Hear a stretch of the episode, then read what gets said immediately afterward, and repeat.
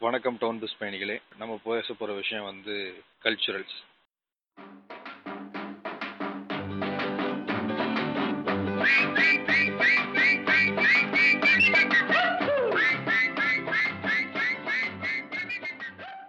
Of our school லைஃப்ல வந்து பாத்தீங்கன்னா நம்ம கணிக்கெல்லாம் நம்மளோட ஃபோக்கஸ் எல்லாமே வந்து ஸ்டடீஸ் மட்டும்தான் போயிட்டு போயிருக்கும். காலைல ஏழரை மணிக்கு கிளம்புறீங்க அப்புறம் ஆறரை மணி வரைக்கும் ஸ்கூல் வச்சிருப்பாங்க அப்புறம் டியூஷன் போவீங்க அப்புறம் என்ட்ரன்ஸ் ப்ரிப்பரேஷன் வீக்கெண்ட் போயிருப்பீங்க. அப்படின்னு எல் உங்களோட எல்லாமே ஸ்டடி ஓரியன்டான அட்மாஸ்பியர் மட்டும்தான் இருக்கும். அகாடமிக் லைஃபுன்றதை தவிர்த்து பர்சனலாக உங்களுக்கு என்ன பிடிக்கும் என்ன பிடிக்காதுன்றத எக்ஸ்ப்ளோர் பண்ணுறதுக்கான இடம் வந்து ஸ்கூல் டேஸில் எல்லாருக்கும் அமையிறதும் கிடையாது. காலேஜ் போன பிறகு படிப்புன்றதை தாண்டி உங்களை நீங்களே அறிஞ்சிக்கிறதுக்கு உங்களை நீங்களே வடிவமைச்சுக்கிறதுக்கான ஒரு இடமா அமைஞ்சிருது. அது வந்து ஒரு ஸ்பேஸ் ஃபார் எக்ஸ்பெரிமெண்ட் உங்களுக்கு என்னென்ன பிடிக்கும் உங்களுக்கு என்ன பிடிக்காதுன்றது உங்களுக்கே தெரிய வைக்கிற ஒரு இடமா இருக்கும். நீங்கள் ஒரு நபராக நீங்கள் யார்? ஜாலியாக இருக்குன்னா என்ன பண்ண போகிறீங்க என்னென்ன விஷயம் செஞ்சால் உங்களுக்கு வந்து ரொம்ப சந்தோஷமாக இருக்கும்? காலேஜ் லைஃப்பில் நீங்கள் ஹோலாக எல்லாத்தையுமே கற்றுக்கிறதா இருந்தாலுமே இந்த எல்லாத்தையுமே கல்ச்சுரல்ன்ற ஈவெண்ட் வந்து உங்கள்ட்ட இருக்க திறமைய உங்களுக்கு பிடிச்சிருக்க விஷயத்த இதெல்லாம் வந்து எக்ஸ்ப்ளோர் பண்றதுக்கு ஒரு முக்கியமான ஈவெண்ட்டா இருக்குது. அதாவது ஸ்டடீஸை தாண்டி உங்களுக்கு என்ன திறமை இருக்கு எந்த விஷயம் செஞ்சா உங்களுக்கு சந்தோஷம் தரும். அப்படின்ற விஷயத்த வந்து உணர்த்துற முக்கியமான இடமா வந்து கல்ச்சுரல்ஸ் தான் அமைஞ்சிருக்கு. ஸோ அதை. பத்தி பேசணுன்றது இந்த டாபிக்கோட ஐடியா ஆமா. அதாவது டாக்டர் சொல்றத வந்து நான் இன்னும் ஒரு எளிமையா சொல்றோம் அப்படின்னு பாத்துக்கிட்டீங்கன்னா நீங்க எங்கேயோ படிச்சிருக்கீங்க.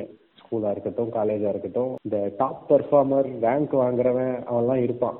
அவன் ஒருத்தன் இருப்பான்னா அவன் ஒருத்தன் இருப்பான். சில சமயம் நிறைய பேர் மாறி மாறி வாங்கிட்டு இருந்தாங்கன்னா அப்படி ஒருத்தன் இருக்கான்னு யாருக்குமே தெரியாது. திடீர்னு கடைசி ஒரு நாள் டுவெல்த் மார்க் வரும்போது ஒருத்தன் மட்டும் இருப்பான். ஆனா இவங்க எல்லாத்தையும் விட அதே ஸ்கூல் அதே காலேஜ் அதே ஆபீஸ்ல ஒருத்தன் இருப்பான். அவன் இந்த மாதிரி டாப் பர்ஃபார்மன்ஸுக்குலாம் வாங்க மாட்டான். ஏதோ ஒண்ணு பண்ணியிருப்பான். பாடி இருக்கலாம் ஆடி இருக்கலாம். இல்ல நாடகம் பண்ணியிருக்கலாம் பேசியிருக்கலாம் ஏதோ ஒண்ணு பண்ணியிருப்பான். அவனை ஸ்கூல்ல உள்ள எல்லாத்துக்கும் தெரியும். அந்த காலேஜ்ல உள்ள எல்லாத்துக்கும் தெரியும். கரெக்ட் ஆபீஸ்ல உள்ள எல்லாத்துக்கும் தெரியும். இந்த மாதிரி ஒரு விஷயமா அவனை கூப்பிடுங்கப்பா அவன் நல்லா பண்ணுவான் அப்படின்னு சொல்லிட்டு. நாங்க பேச போறது வந்து அந்த சைடை பத்தி. இந்த அந்த இது எதுவுமே இந்த படிக்கிறதுலாம் இல்லாம ஒரு விஷயத்துக்காண்டி ஒருத்தர் எல்லாருமே தெரிஞ்சிருக்கு. அப்படின்றா அந்த அந்த ஒருத்தனோட. அப்படி இருக்கிறதுக்கான முக்கியத்துவம் என்ன? படிப்பையும் தாண்டி ஒரு வாழ்க்கை இருக்கு. அப்படிங்கறதையும் அப்படி பின்ன போக போக நம்ம கொஞ்சம் கொஞ்சமா இதுல அப்படி பேசி போகலாம் அப்படிங்கிற நோக்கத்துல தான் இந்த டாபிக் எடுத்திருக்கு. இல்ல இதுல முக்கியமான விஷயம் நீங்க சொன்னோன்னே என்னன்னா தாண்டி வேற ஏதோ ஒரு விஷயத்துக்கு தெரியுதுன்றது சொல்றீங்கல்ல அந்த மாதிரி ஆள் வந்து ரொம்ப அனாமலி தெரியுமா ஸ்கூல் டேஸ்ல அந்த மாதிரி ஒரு ஆளு ஒரு ஒரு நூறு பேர்ல ஒரு ஆள் இருந்தாலே பெரிய விஷயம். மீதம் இருக்க தொண்ணூத்தொன்பது பேர் வந்து நார்மலா எப்படி இருக்கும் போல வருவாங்க படிப்பாங்க போவாங்க. அவ்வளவுதான். அவங்களுக்குன்னு பெருசா ஒரு பெரிய தனித்திறமைன்னு சொல்லிக்கிற மாதிரி எதுவுமே அவங்க எப்படி சொல்றது? அது ஆராயறதுக்கான இடமே இங்க கொடுத்துருக்க மாட்டாங்க. என்ன? அது ஒரு பெரிய ட்ராஜடி தான்.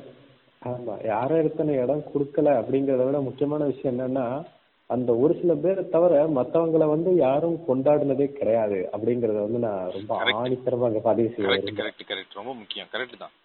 ஆமா அதெல்லாம் வந்து டைம் வேஸ்ட் என்ன? அவங்கள பொறுத்தளவுல ஏன் டயத்தை வேஸ்ட் பண்ணிட்டு இருக்கீங்க? அப்படி அப்படிலாம் இருந்தாலுமே அந்த ஒரு நாள் அந்த கல்ச்சரல்ஸ்ங்கிற அந்த ஒரு டைம் அந்த ஒரு அந்த ஃபைவ் மினிட்ஸ் ஆன் ஸ்டேஜ். அந்த கிடைக்கிற ஒரு ரஷ் இருக்குல்ல? நான் தான்டா. நான் சொல்றத கேட்கத்தான் நீங்க எல்லாரும் இங்க கூடிருக்கீங்க அப்படிங்கிற அந்த ஒரு ரஷ் இருக்குல்ல. முதல்ல நம்ம எப்படி எடுத்துருவோம்னா உங்களோட முத கல்ச்சுரல் எக்ஸ்பீரியன்ஸ் எப்படி இருந்தது? அதுல நீங்க எப்படி எதிர்பார்த்திருந்தீங்க? பொதுவா எல்லாருமே முத முத கல்ச்சரல் எக்ஸ்பீரியன்ஸ் பண்றது வந்து ஸ்கூல் காலேஜுமே வந்து ரெஸ்ட்ரிக்ட் பண்ணாம பாத்தீங்கன்னா அவங்கவங்க தெருல இல்ல தெருல சில பொங்கல் விழா தீபாவளி விழா அப்படின்னு சின்ன சின்ன க்ரௌடு கேதரிங் ஸ்டேஜ் அப்படிதான் ஆரம்பிச்சோம். பொதுவா அவங்க பார்த்ததெல்லாம். ஸோ அதில் அந்த மாதிரி தான் இருக்கும். என்னோட லைஃப்பை பொறுத்த வரைக்கும் நான் எங்கள் தெருவில் அப்படிங்கிறதெல்லாம் வந்து கொஞ்சம் கம்மி தான் அவ்வளோவா வெளியே போனது கிடையாது. என்னோட பெஸ்ட் ஃபஸ்ட்டு கல்ச்சரல் வந்து என்னோட ஸ்கூலில் ஸ்கூலில் மொதல் இருந்த ஸ்கூலில் வந்து ஒரு முக்கியமாக ஒரு நாலஞ்சு ஃபங்க்ஷன் நடக்கும். அதில் வந்து ஃபஸ்ட்டு கல்ச்சுரல்ஸு பெரிய இது அப்படின்னு பார்த்தீங்கன்னா வந்து ஃபவுண்டர்ஸ் டே தான். ஃபங்க்ஷன் வந்து ஹைஸ்கூலில் நடக்கும். நாங்கள் சின்ன ஸ்கூல்ல இருந்து அங்கே போவோம். ஸ்டேஜ்லாம் பிரம்மாண்டமாக போட்டிருப்பாங்க. லைட் எல்லாம் பயங்கரமாக இருக்கும். மியூசிக்லாம் வந்து தாறுமாறா மியூசிக்லாம் போட்டு ஆடுவாங்க. அப்போ வந்து இந்த குஷி படம் வந்துருந்துச்சு ம், ம், ம். இந்த மேக்கரினா பாட்டுக்கு எங்க சீனியர்ஸ் வந்து ஒரு டென்த் லெவன்த் பசங்க ஆடினாங்க. கையில ஒயிட் கிளவுஸ் எல்லாம் போட்டு மேக்கரினா ஆடிட்டு அப்படியே அந்த டேஞ்சரஸ் பாட்டுக்கு சுவிட்ச் ஆகி மைக்கேல் ஜாக்சன் ஸ்டெப் எல்லாம் போட்டாங்க. நல்லா அப்படியே அசந்துட்டேன். ஏ அப்பா அப்படின்ட்டு. எப்போ நான் அப்போ வந்து நான் அப்போ ரொம்ப பிரைவேட் ஸ்கூல்ல தான் படிச்சுட்டு இருந்தேன். ம், ம். இதுல விஷயம் என்னன்னா இந்த மாதிரி ஃபவுண்டர்ஸ் டேக்கு போறோம் அப்படிங்கறதுக்காண்டி எங்க ஸ்கூல்ல எப்படி நடக்கும் தெரியுமா கல்ச்சுரல்ஸ் அப்படின்னு சொல்லி என் பக்கத்து வீட்டு பையன் எல்லாம் கூட்டு போனேன். அவனும் பார்த்துட்டு அவன் அங்க ஊர்ல ஒரு சின்ன ஸ்கூல்ல தான் படிச்சான். அவன் பார்த்துட்டு ஏ அப்பா என்னமா பண்றாங்க? அப்படின்னு ஃபீல் பண்ணான். மேக்கரினா பாட்டுக்கு அவங்க ஆடினது அதுலயும் அவங்க ட்ரெஸ் எல்லாம் எனக்கு இன்னும் அப்படியே கண்ணுக்குள்ளேயே நிக்கி. முக்கியமான ட்ரெஸ் என்ன அப்படின்னா அவங்க வந்து அப்படி கிரீன் கலர்ல ஜிகு ஜிகு ஜிகு ஜிகுன்னு ஒரு சத்தம் போடுறாங்க வச்சிருந்தாங்க. கா ஸ்கூல் விஷயம்னாலே அந்த ஜிகு ஜிகு சட்டை இல்லாத இவெண்டே கிடையாதுங்க.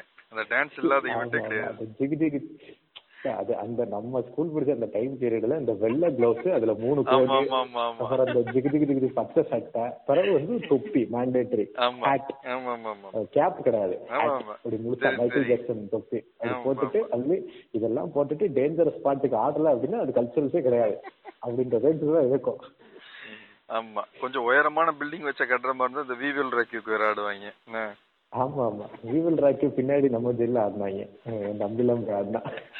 So, இது ஒண்ணு. இது வந்து என்னோட ஃபர்ஸ்ட் மெமரபிள் நம்மளோடது. கொஞ்சம் பெரியதுன்னா வந்து ஒரு ஃபிஃப்த் ஸ்டாண்டர்ட் படிக்கும்போது இந்த இங்க திருநெல்வேலியில வந்து கிடிவெல்னு ஒரு காம்படிஷன் நடக்கும். அது வந்து ரொம்ப ஃபேமஸ் அது வந்து இன்டர் ஸ்கூல் அது வந்து மிக பிரம்மாண்டமான ஈவெண்ட் அது வந்து ஒரு காலேஜ் ஆடிட்டோரியத்தில் நடந்துச்சு. அப்பதான் தெரிஞ்சு காலேஜ் ஆடிட்டோரியம்னா எவ்வளவு பெருசு இருக்கும்னு. காலேஜ் ஆடிட்டோரியம் ஃபர்ஸ்ட் டைம் அப்பதான் பார்த்தேன். காலேஜ் ஆடிட்டோரியம் தான் பார்த்தேன் எவ்வளவு பெருசு இருந்துச்சு அப்படின்ட்டு அப்பதான் ஃபீல் ஆச்சு. அது வந்து மிக பிரமிப்பான இதெல்லாம் பார்த்தது வந்து அப்பதான். அதுக்கப்புறம் காலேஜ்லாம் பெரிய லெவல்ல ஒன்றும் இல்லை. எங்க காலேஜ் வந்து எங்க ஸ்கூலோட ஒரு எக்ஸ்டெண்டட் வெர்ஷனா தான் நான் ஃபீல் பண்ணேன். அதனால அந்த இடத்துல பெருசா கலை திறமையெல்லாம் காட்டுறதுக்கு வாய்ப்புகள் ரொம்ப கம்மி. அதுவும் இல்லாம நம்ம டே ஸ்காலர் வேற. நமக்கு எங்கிட்ட திறமையை காட்டுறது? போடா படிச்சுட்டு படிச்சாம வீட்டுக்கு அப்படியா படிச்சியான் இருக்குன்ற மாதிரிதான் இருந்துச்சு. பிஜி வந்து வேற லெவல்ல எங்க காலேஜ்குள்ளேயே நடந்துச்சு. அதுவும் பயங்கரமா பிரம்மாண்டமா நாங்க பண்ணோம். ஆனா இதுல இன்டர் இன்ஸ்டிடியூட் காம்படிஷன் எல்லாம் போனோம் பிஜில வேற வேற காலேஜ் இருந்து வரீங்க அதெல்லாம் சொல்லவே வேண்டாம். அதெல்லாம் வேற லெவல் பிரம்மாண்டம். அதாவது ஒரு எப்படி சொல்றது? ஒரு காலேஜ்ல இப்படி நடந்து போறேன்னா நீ நடந்து போறதுக்குள்ள நாலு இடத்துல நாலு ஈவெண்ட் நடந்துகிட்டு இருக்கும் வேற வேற மாதிரி. அந்த அளவுக்கு அதாவது ஸ்கூலுக்குள்ள நீ கிளவுஸ் வெள்ளை கிளவுஸ் பச்சை ஜிலு ஜிலு சட்டையில ஆரம்பிச்சு மிக பிரம்மாண்டம் சங்கர் ரேஞ்சுக்கு போயாச்சு. இதுதான் ஒரு ஒருத்தனோட ஆமா, ஒருத்தனோட பாத்து. ஸ்டேஜ் ட்ரிப் இருக்குல்ல வெறும் கூட ஸ்டேஜ்ல வந்து வெறும் கூட துணி மட்டும் இருக்கும். ஸ்கிரீன் அப்படி மூடி திறக்கிறதுக்கு பின்னாடி நீ பண்ணிட்டு இருந்த அரேஞ்ச்மெண்ட்ல இருந்து. ஸ்டேஜுக்கே ஒரு பிரம்மாண்டம் கொடுக்குற அளவுக்கு முன்னேறிடும். பிஜி பக்கம்லாம் நீ வந்து கல்ச்சரல் பக்கம் ஆனா ஃபர்ஸ்ட் கல்ச்சரல் எக்ஸ்பீரியன்ஸ் ஒரு இதுதான். ஆமாவா ஜிகிடிங் சட்டை ஜிகிடிங் சட்டை தான் ஆமா என்ன இருந்தாலும் கீழ இருந்து பார்த்தாலும் அடுத்த நாள் காலையில அந்த அண்ணன் ரோட்ல நடக்கும் அதாவது காலேஜ் ஸ்கூலுக்குள்ள அந்த அண்ணன் நடக்கும்போது அண்ணே நீங்க வேணா ஆடுங்க சூப்பரா சொல்லிட்டு அவர் முகத்துல லைட் அதிகம் ஆமா. அது ஒரு பீரியட் அது ஒரு கிரேஸ் அது ஒரு இமேஜ் அந்த ஒரு அஞ்சு நிமிஷம். அந்த அந்த ஒரு அஞ்சு நிமிஷத்துக்கான ரஷ் அது. நான் சொல்றேனே இப்ப என்னோட ஃபர்ஸ்ட் கல்ச்சரல் இவெண்ட்னா ஒரு ஒரு மேஜர் டிஸ்டிங்ஷன் எப்படி வந்திருந்ததுன்னா நம் நானும் மேனேஜரும் இந்த ஜெயில் வந்து எப்படின்னா அங்கேயும் ஸ்கூல் டேன்னு ஒரு ஈவெண்ட் கொடுப்பாங்க. அதுல என்ன செய்வாங்கன்னா ஓ நீனா நீங்க வா நீங்க வா. நீங்க ரெண்டு பேரும் நீங்க டான்ஸ் ஆட போறீங்க. ஓ நீயா நீங்க வா நீ இங்க வா. நீ வந்து மைம் போட போற. ஓ நீனா நீ ஸ்கிட்டு போட போற. இப்படின்னு நம்மளுக்கு என்ன வருமோ அதை கேட்க மாட்டாங்க. கூட்டிட்டு போயிட்டு நீ வா நீ இதுக்கு நீ இதுக்கு தான் லாய்க்கு வரவா? போடுவ நீ. அப்படின்னு சொல்லி கூட்டு போயிடுவாங்க இருக்க இருக்க இருக்க இல்ல அதுக்கு முன்னாடி ஒண்ணு சொல்லுவான். முதல்ல இந்த மாதிரி ஒரு ஈவெண்ட் எல்லாம் நடந்ததுன்னு வச்சுக்கோங்களேன். ஆ, பெர்ஃபார்ம் பண்றவங்க தான் வரணும். மத்த கிளாஸ் பையன் எல்லாம் வரமாட்டான் பாக்குறதுக்கு ஏன்னா அவன்லாம் அலௌடு கிடையாது. அதுதானே முக்கியமான விஷயம். நீங்க அதை விட்டுவிட்டு ஆளு பிடிக்கிறதுக்கு நேரம் வந்துட்டீங்க. பாக்குறதுக்கு ஆடியன்ஸ் எல்லாம் இருக்க மாட்டாங்க. அதுதான் முக்கியமான விஷயமே. என்னன்னா அந்த பர்சனல் செலக்ஷன் சொல்றேன்ல. அது நீங்க சூஸ் பண்றதுலாம் எதுவும் கிடையாது. அது சொல்ல வரேன் நான். இல்ல இல்ல.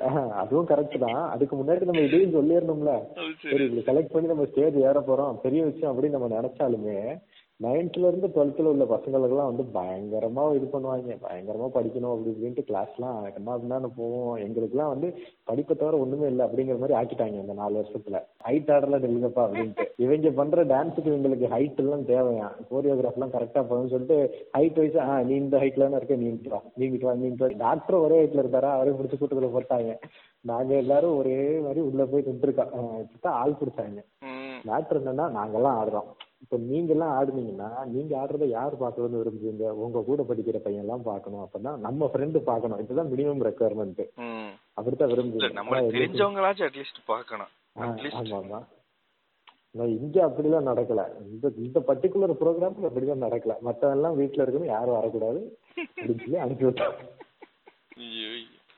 இது வந்து ஸ்கூல் டேஸ்ல இது இப்படி இருந்துச்சு.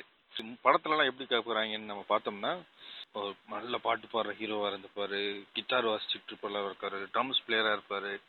அவர் பாட அவர் பாட ஆரம்பிச்சாலோ இல்ல ஆட ஆரம்பிச்சாலோ இல்ல ட்ரம்ஸ் ப்ளே பண்ண ஆரம்பிச்சாலோ அப்படியே கோலாகலமா கொண்டாடுவாங்க எல்லாரும்.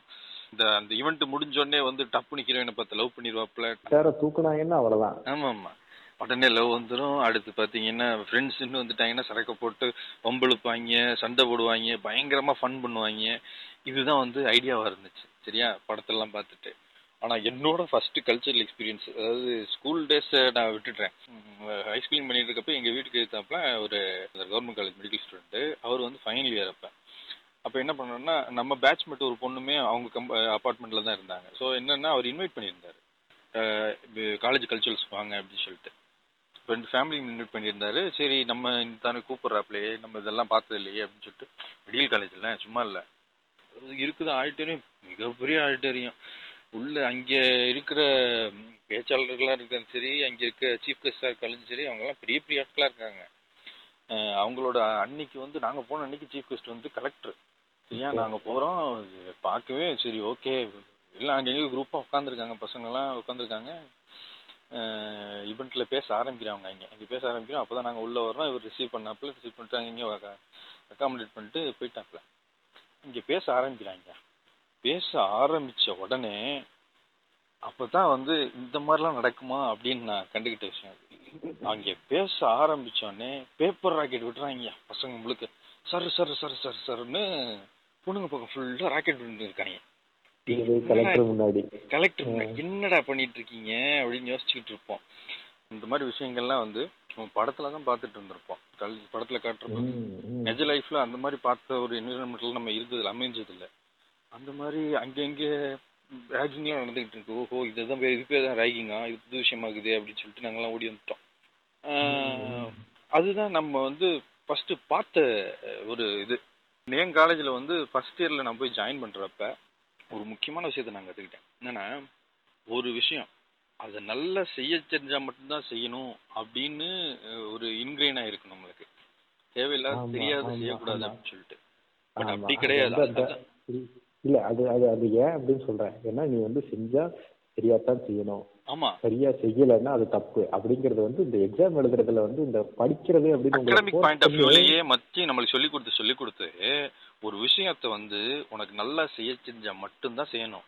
இல்லாட்டி நீ செய்யக்கூடாது. அப்படின்ற விஷயத்த அந்த இடத்துல இருந்து அந்த ஸ்டீரியோ டைப்பை உடைச்சு நம்மளுக்கு இது செய்ய வருமா? ஒரு ட்ரை தான் பண்ணி பார்ப்போமே.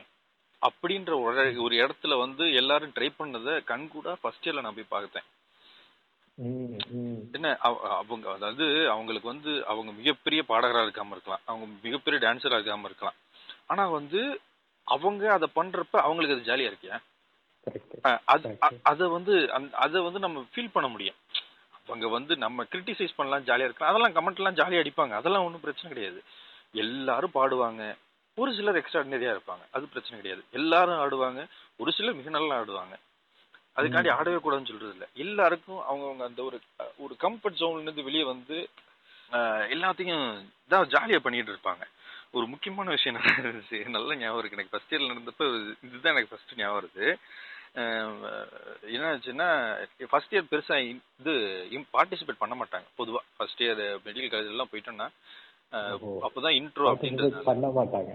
என்னன்னா ஒரு அருமையான ஈவெண்ட் வச்சிருந்தாங்க. எனக்கு இது மட்டும் தான் ஞாபகம் இருக்கு. ஃபர்ஸ்ட் கல்ச்சரல்ஸ்ல மிக பெருச ஜாலியான ஈவெண்ட் நிறைய செய்யலாம் ஆடல் பாடல் எல்லாமே எப்பயும் போல இருக்கிறது போல ஹவு டு யூ ப்ரப்போஸ் அப்படின்றது தான் வந்து அந்த ஈவெண்ட்டு சரியா?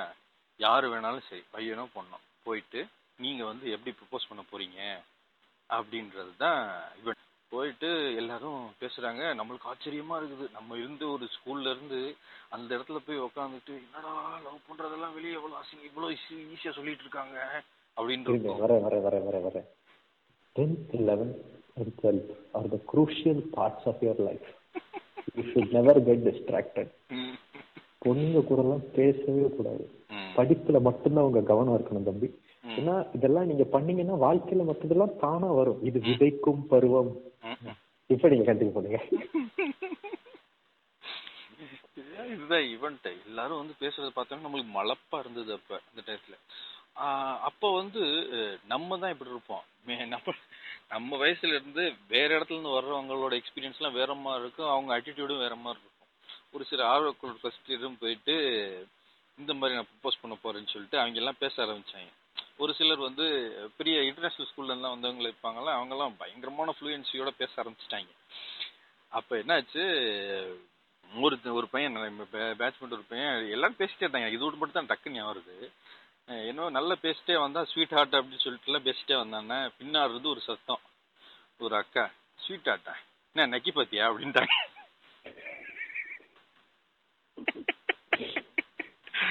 அப்படின்ட்டாங்க. பின்னாடி திரும்பி பார்த்தா ஒரு நாலு பசங்க ஒரு பொண்ணு. ம் சரியா? இதுதான் அவங்க கேங்கு ஃபைனல் இயர் ஸ்டூடெண்ட்ஸ் அவங்க. எல்லாரையும் வச்சு கலாய்க்கிறாங்க. இந்த காம்போசிஷன் இருக்குல்ல நாலு பசங்க ஒரு பொண்ணு. இந்த காம்போசிஷனு நம்ம மண்டைக்கு எட்டுறதுக்கு ரொம்ப நேரம் ஆயிடுச்சு ஓ என்ன இப்படிலாம் இருக்காங்க? பொண்ணுங்க பொண்ணுங்க கூட உட்கார மாட்டாங்களா அப்ப? ஓ இப்படிலாம் உட்காந்துருப்பாங்களா இவங்கெல்லாம் ஃப்ரெண்ட்ஸா அந்த மாதிரி இதெல்லாம் படத்துல தானே பார்த்துருக்குறோம். இது என்ன எப்படி இருக்கிறாங்க? அது வரைக்கும் அமைதியா சாந்த சுரூபியா இருந்தா அவங்க தான் நல்ல பொண்ணு. ஆனா வந்து. இவங்க என்னன்னா உட்காந்துருக்காங்க எல்லாரும் வர்றேன் போயெல்லாம் வகதொகை இல்லாம கலாய்க்கிறாங்க. எல்லாரும் ஃபுட்டு ஒரு ஆள் எடுத்து வந்தா எல்லாரும் ஷேர் பண்ணி சாப்பிட்டுட்டு இருக்காங்க. பயங்கரமா ஃபன் பண்ணிட்டு இருக்காங்க. ஓ ஃப்ரெண்ட்ஸ் குரூப்னா வந்து எல்லா ஜென்டர் கூடயும் ஃப்ரெண்ட்ஸா இருக்கலாமா? அப்படின்ற விஷயமே அந்த இடத்துல போயிட்டு தான் தெரியவே ஆரம்பிச்சு நம்மளுக்கு. ஸோ அதுதான் நம்ம ஃபர்ஸ்ட் கல்ச்சரல் எக்ஸ்பீரியன்ஸ்ல என்னோட ஃபர்ஸ்ட் லெசனே அதுதான். ஒரு கல்ச்சரல்ஸ்ல இருந்து நான் கத்துக்கிட்ட விஷயம். நான் நம்ம நிறைய அன்லேர்ன் பண்ண வேண்டியிருக்கு போலயே அப்படின்ற தோணுன இடம் அது. சரி இப்போ வந்து டாக்டர் சொன்னாப்ல இதுதான் நம்ம ஃபர்ஸ்ட் எக்ஸ்பீரியன்ஸ் இப்படி இருந்துச்சு அப்படி இருந்துச்சு இதெல்லாம் ஓகே ஃபர்ஸ்ட் எக்ஸ்பீரியன்ஸ் அவர் இதெல்லாம் சொன்னது வந்து அஸ் அன் ஆடியன்ஸ் நாங்க அப்படி பின்னாடி கீழே இருந்து மேல பாக்குறோம். இதே இது பெர்ஸ்பெக்டிவ் அப்படியே சேஞ்ச் நாங்க முதல்ல ஸ்டேஜ் ஏறுறோம் அப்படிங்கிற விஷயத்துல பத்தி நம்ம அப்படி கொஞ்சம் கொஞ்சமா அதுல மூவ் ஆவோம். ம். இது பொதுவா எப்படின்னா ஸ்டேஜ் ஏறணும் அப்படிங்கிறது வந்து ஈஸியா யாருக்குமே வராது. ஏன்னா நம்மளால எல்லாம் முடியுமா அப்படின்னு ஒரு கேள்வி எல்லாத்துக்குமே இருக்கும். அந்த காம்ப்ளெக்ஸ் எல்லாத்தையுமே இருக்கும். அது வந்து நீ ஒரு கூட்டத்துக்கு முன்னாடி ஒரு விஷயம் பண்ண போற அப்படிங்கிற அந்த இது இருக்கும். அதுக்கு வந்து எப்பவுமே யாராவது ஒரு உந்துதல் இருப்பாங்க. அது பேரண்ட்ஸா இருக்கலாம். டீச்சர்ஸா இருக்கலாம் யாரானாலும் இருக்கலாம். ஸோ நீ ஃபர்ஸ்ட் ஸ்டேஜ் ஏறும் போது அந்த மாதிரி ஒரு உந்துதல் உனக்கு இருக்கும். எனக்கு வந்து டாக்டர் முன்னாடியே சொன்னாப்ல it is a time for you to experiment அப்படின்ட்டு. ஸோ நம்மளுக்கு வந்து என்னன்னா அந்த படத்துல எல்லாம் ஆரம்பிச்ச டாக்டர் சொன்ன மாதிரி ஒரு ஹீரோ பாடுவாரு பேசுவாரு அது பண்ணுவாரு எல்லாமே அந்த ஆள் பண்ணுவான் அப்படின்ற மாதிரி இருக்குமா? ஸோ நம்மளுக்கு என்ன வரும் அப்படிங்கறதெல்லாம் விட நம்ம எல்லாத்தையும் பண்ணி பார்ப்போம். அப்படின்னு ஆரம்பிச்சதுதான். இந்த ஃபர்ஸ்ட்ல இருந்து ஃபிஃப்த் வரைக்கும் இதுதான். அது என்னன்னா நீ போய் பண்ணியே ஆகணும் அப்படின்ற மாதிரி வீட்லயும் கொஞ்சம் லைட்டா சொல்லுவாங்க. சரி நம்மளும் எஃபர்ட் போட்டு பண்ணிடுவோம் அப்படின்ட்டு உள்ள போயிடுறது. ஸ்டார்ட் பண்ணது வந்து ஸ்டேஜ் டிராமா முதல்ல வந்து என்னன்னா நீ டிராமால இருக்க அப்படின்னா போதும். வீட்ல எல்லாரும் ஏ ஸ்டேஜ் ஏற போறோம் அப்படின்னு வீ- வீட்ல உள்ள எல்லாருமே வந்து ஸ்டேஜ்ல ஏறுறான் அப்படின்ட்டு. அப்பாவுக்கு வேலை காரணமாக வர முடியாது. பட் அம்மா ஆச்சி இவங்க எல்லாம் வந்துருவாங்க. ஸ்டேஜ் ஏறுதான் அப்படின்னா. ஸோ அதுவும் இல்லாம சின்ன குழந்தையா ஃபர்ஸ்ட் ஸ்டாண்டர்டு கீழே அப்படிங்கும்போது பேரண்ட்ஸ் ஒருத்தர் கூட இருந்துதான் ஆகணும். அதனாலயும் வந்துருவாங்க ஸோ அப்படி நான் மொதல் பண்ணதெல்லாம் வந்து சைடு ஆர்டிஸ்ட் தான். இந்த மாம்பழ கதை ஒன்று இருக்கு தெரியுமா? பிள்ளையாருக்கும் முருகருக்கும் வரும். உடனே பிள்ளையார் வந்து அப்பா அம்மாவை சுத்தி வந்து மாம்பழம். வருன்ற மாதிரி இருக்கு ஆ திருவிளையாடல் கரெக்ட் அந்த கதையில கைலாய மலையில பேக்ரவுண்ட் ஆர்டிஸ்டா நான் வந்து சும்மா நின்றுகிட்டு இருந்தேன். அதுதான் வந்து ஃபர்ஸ்ட் ரோடு இல்ல கூத்து என்னன்னா நம்ம வந்து டயலாக்கே பேச போறது இல்ல சும்மா சைடுல நிக்க போறோம். அப்படிங்கறதுக்கும் பேரண்ட்ஸ் எல்லாம் வந்து பாத்துட்டு "ஆ, பரவாயில்லையே நம்ம பையன் ஸ்டேஜ் எல்லாம் போயிருக்கானே அப்படின்னு சந்தோஷப்பட்டாங்க. இது இதை நான் ஏன் ஹைலைட் பண்றேன் அப்படின்னா அவங்க வந்து சரி பண்றா நல்லா பண்ணிருக்க அப்படின்னு அவங்க சொல்ல சொல்லதான் நம்மளுக்கு அடுத்த தடவை ஸ்டேஜ் ஏறணும் அப்படிங்கிற இதே வரும். ஓகேவா சோ இதுல இப்படி ஆரம்பிச்சது. இது டைலாக் இல்லாம அப்படியே கொஞ்சம் கொஞ்சமா ஸ்கூல்ல எக்ஸ்பெரிமெண்ட் பேச்சு போட்டிக்கெல்லாம் எக்ஸ்பெரிமெண்ட் பண்ணேன். அப்பா காலேஜ்ல இருந்து ஒருத்தங்க வந்து அண்ணல் அம்பேத்கர் பத்தி ஒரு பெரிய ஸ்பீச்லாம் ரெடி பண்ணி எனக்கு கொடுக்கலாம் செஞ்சாங்க. நான் அங்கிட்டு போய் நான் அதுல உள்ள எல்லாத்தையும் ஒப்பிச்சிட்டேன். ஆனா என்னன்னு பேசுறேன்னே புரியாம பேசிட்டான். இவருன்றேன் இவருன்றேன் அப்படின்றேன் இப்படின்றேன். ஆனா எதுக்கு எதுக்கு அவர் அப்படி சொல்லியிருக்காங்க? என்ன எதுலாம் தெரியாது. ஆனா பேச்சு பற்றி பேசணும். போய் பேசிட்டு வந்தேன். ஸ்டாண்டர்ட் போல ஒரு டீச்சர் வந்தாங்க எனக்கு கிளாஸ் மேடம் அது அவங்க தான் வந்து ஒரு டேர்னிங் பாயிண்ட் என்னை கூப்பிட்டு நீயும் இவனும் நாங்க வந்து சும்மா ஏதாச்சும் கத்திக்கிட்டே இருப்போம். பஸ் ஸ்கூல் பஸ்ல போகும்போதெல்லாம் நானும் என் ஃப்ரெண்ட்ஸ்லாம் சும்மா பாடிட்டுலாம் போவோம். கூப்பிட்டு நீங்க ரெண்டும் நல்லா பாடுறீங்க. ஒரு பாட்டு ப்ரிப்பேர் பண்ணிட்டு வந்து பாடுங்களேன் அப்படின்னு எங்கிட்ட சொன்னாங்க. ப்ரேயர்ல சில்ட்ரன்ஸ் டேக்கு அதான் ஃபர்ஸ்ட் டைம் நீங்களே ஒண்ணு பண்ணிட்டு வாங்கன்னு எங்களை சொல்லி அனுப்புனது. ஸோ நானும் சரி சொல்லிட்டாங்க அப்படின்னு சொல்லி புஷ்போடம் குப்புசாமியோட ஆல்பம் ஒன்று இருக்கு. எசப்பாட்டுன்னு ஒரு ஆல்பம் இருக்கு. நான் அதுல ஒரு பாட்டு இருக்கு. பாடினதுக்கு அப்புறம் நல்லா இருந்துச்சு. உங்களுக்கு நிறைய நீங்க நிறைய நல்லா பண்றீங்கப்பா அப்படின்னு சொல்லிட்டாங்க. இது ஃபிஃப்த்தில் நடந்துச்சு. அதுக்கப்புறம் ஒவ்வொரு ஈவெண்ட்டா அப்படி போனோம். இதெல்லாம் கலந்துக்கிடணும் அதுல வந்து ஆட் மேட்னு ஒரு காம்படிஷன் இருக்கு அப்படின்னாங்க. ஆட் மேட்னா என்னன்னா விளம்பரத்தை வந்து ஏதாவது காமெடியா பண்ணி பண்ணணும். பண்ற மாதிரி ஒரு இது. ஆட் மேட்ல போய் பண்ணுங்க அப்படின்னு சொன்னாங்க. சரி. சொல்றாங்களே ட்ரை பண்ணுவோம் அப்படின்னு ஃபர்ஸ்ட் டைம் நாங்களா போய் எழுதணும் அந்த அந்த அந்த இந்த சின்ன ஸ்பார்க் தான். அவங்க சொன்னாங்க நீங்க போய் பண்ணுங்கடா அப்படின்ட்டு. ஸோ இவங்க இப்படி சொல்ற போது யாராவது ஒருத்தர் எங்கேயாச்சும் உங்களை வந்து ஒரு சின்ன ஸ்பார்க் தூண்டி விட்டுருப்பாங்க. போய் பண்ணுங்க அப்படின்னு. அப்போ உங்களுக்கு வந்து பண்ணணும் அப்படின்னு தோணுச்சுன்னா போய் பண்ணிடணும். ஏன்னா when when someone else believes on you you should believe in yourself. நீங்க கத்துக்கிற முதல் விஷயம் Okay. நீங்க வந்து இந்த மாதிரி ஏதாவது பண்ண போறீங்க அப்படின்னா உங்கள இன்னொருத்தர் நம்பிக்கை வைக்கும்போது உங்களுக்கு நீங்களே நம்பிக்கை வைப்பீங்க. அதுதான் வந்து ஃபர்ஸ்ட் ஸ்டார்டிங் பாயிண்ட் அதுதான். ஒரு நம்மளோட ஃபர்ஸ்ட் பார்ட்டிசிபேஷன் எப்படி இருந்ததுன்னா அது வரைக்குமே ஸ்கூல் டேஸ்ல நான் வந்து ஸ்போர்ட்ஸ் மேன் அதனால என்னோட இது இது எல்லாமே அத்லெட்டிக்ஸ்ல தான் இருந்தது. காலேஜ் டயத்துல வந்து ஃபர்ஸ்ட் இயர்ல எப்படி வந்து பெருசா பார்ட்டிசிபேஷன் இல்லாம இருந்ததோ செகண்ட் இயர்ல இருந்து ஓகே ஸோ வந்து என்னாச்சு? நாங்க ஒரு பன்னெண்டு பேர் ஒரு அஞ்சு பொண்ணுங்க ஏழு பசங்க சேர்ந்து ஒரு மைம் பண்ணலாம் அப்படின்னு ஒரு ஐடியா. மைம்ன்ற விஷயம்லாம் ம், அப்பதான் நாங்க கேள்வியே படுறோம். ஓ அது வந்து இந்த மாதிரி ஒரு கலை. மைமோட கான்செப்ட் என்ன வந்து don't forget your roots take care of your family இது ஒரு இருபது. நிமிஷம் ஸ்கெட்ச் அப்படியே பண்ணிட்டோம் அதுல வந்து மெயின் கேரக்டர்லாம் நம்ம ஒரு சைட் கேரக்டர் அதுல மைம் தானே? எல்லாருமே ஒரு மாதிரி ஆ. கலந்து தானே வர அந்த மெயின் இவெண்ட்ல ம், இல்லாம ம். சைடு இவெண்ட்ல எல்லாம் மாறி மாறி பண்ணிட்டே இருக்கோம். பயங்கரமான அப்ளாஸ் இருபது நிமிஷம் அது. இருபது நிமிஷமே வந்து அந்த நடந்த எல்லா இதுவுமே ரொம்ப பிடிச்சி போச்சு எல்லாருக்கும். பயங்கரமான அப்ளாஸ் அப்படி அப்ளாஸ் வந்தோடனே அதான் நீங்க அவரை கலைஞராக உலங்கி உணர்கிறார் அப்படின்னு ஒரு டெம்ப்ளேட் இருக்கும்ல. ஆமா ஆமா ஆமா. அந்த- டெம்ப்ளேட் நம்மளுக்கு வந்துடும் ஓஹோ ஏய் பாடுறா நம்ம ஏதோ பண்ணிட்டு இருக்கோம்டா. எல்லாரும் கூப்பிட்டு ரெடி பேச பாக்குறாங்க கைதட்டுறாங்க விசில் அடிக்கிறாங்க ஓஹோ அப்படியா? சரி சரி அப்படின்ட்டு போயிடும் நம்ம அத்லீட் இல்லையா? ஃபுட்பால் டீம் இருக்கும். என்ன பண்ணிட்டாங்க? எல்லாரும் சேர்ந்து ஃபுட்பால் டீம் மட்டும் டான்ஸ் ஆட போறோம் அப்படின்னு சொல்லிட்டு ஒரு ஸ்பெஷல் இவெண்ட் மாதிரி அங்கே கொண்டு வந்துட்டாங்க. அது. வந்து பதிமூணு பேர் வந்து யாரும் பெரிய. டான்ஸ் எல்லாம் கிடையாது. அஹ் ஆனா வந்து எல்லாருமே ஒரு க்ளோஸ் சர்க்கிள் ஆஃப் ஃப்ரெண்ட்ஸ் எல்லாருமே. அதாவது அந்த இடம் வந்து டேலண்ட் ஸ்டேஜ்ன்றது வந்து அந்த டேலண்ட்டை நிரூபிக்கிறதுக்கான இடம்ன்றதை தாண்டி அது நம்ம ஜாலியா இருக்கிறதுக்கான ஒரு இடமா அந்த அந்த டயத்துல அது மாறிடுச்சு. ஆமா ஆமா ஆமா போயிட்டு ஜாலியா டான்ஸ் ஆடிட்டு டான்ஸ் ஓஹோ டான்ஸ் நமக்கு வரும். மைம் பண்ணா நமக்கு வரும். இதெல்லாம் நம்மளுக்கு வருமா? அப்படின்னு நம்ம கண்டுபிடிச்சது அந்த ஃபர்ஸ்ட் பார்ட்டிசிபேஷன்ல அதுதான் நம்மளுக்கு வித்தியாசமா இருந்தது. ஓ நம்மளை பத்தி நம்மளுக்கே தெரிய. வந்துச்சு அது. ஆமா ஆமா. அதாவது அந்த ஸ்டேஜ் ஏறுற வரைக்கும் ஒரு ஃபியர் இருக்கும். பயங்கரமான ஃபியர் இருக்கும். அது அப்படி ஏறின உடனே அது அப்படியே டிரான்ஸ்ஃபார்ம் ஆகி இந்த வேதாளம் படத்துல அவர் வந்து அப்படியே அழுதுட்டு சிரிக்கிற மாதிரி பயங்கரமான டிரான்ஸ்ஃபர்மேஷன் ஆமா ஆமா. அதே மாதிரி இல்ல பீதியில இருந்து அப்படியே எக்ஸைட்மெண்டா பயங்கரமா டிரான்ஸ்ஃபார்ம் ஆகும். அது அந்த முடிக்கும் போது ஒரு ரிலீஃப் இருக்கும் பாரு. இவ்வளவு நாள் பண்ண உழைப்போட அந்த இது இப்பதான் கிடைக்குது. என்னன்னா. அதை நம்ம எதிர்பார்த்திருக்க மாட்டோம். அதுதான் விஷயமே. ஓ இவங்க. நம்ம படுறதெல்லாம் பார்த்தோன்னே கை தட்டி ஓ நம்மளுக்கெல்லாம் இவங்க இல்ல, கை இல்ல. தட்டுவாங்களா? நீங்க ஓ இல்ல, பண்ணிட்டோமா? அப்படின்ற மாதிரி இருக்கும் நம்மளுக்கு. இது ஒரு டாக்டர் சொன்ன மாதிரி இந்த ஃபர்ஸ்ட் டைம் நாங்க பண்ணோம் அப்படிங்கிற காலேஜ்ல அவர் சொன்ன மாதிரி எனக்கு காலேஜ்ல வந்து எப்படி அப்படின்னா இது வந்து சும்மா ஸ்டேஜ் கைத்தட்டல் அப்படிங்கறதோட நிக்காது. இதுல வந்து உங்களோட பர்சனல் கேப்பபிலிட்டிஸ் எல்லாம் வேற லெவல்ல டெவலப் பண்ற மாதிரி இருக்கும்.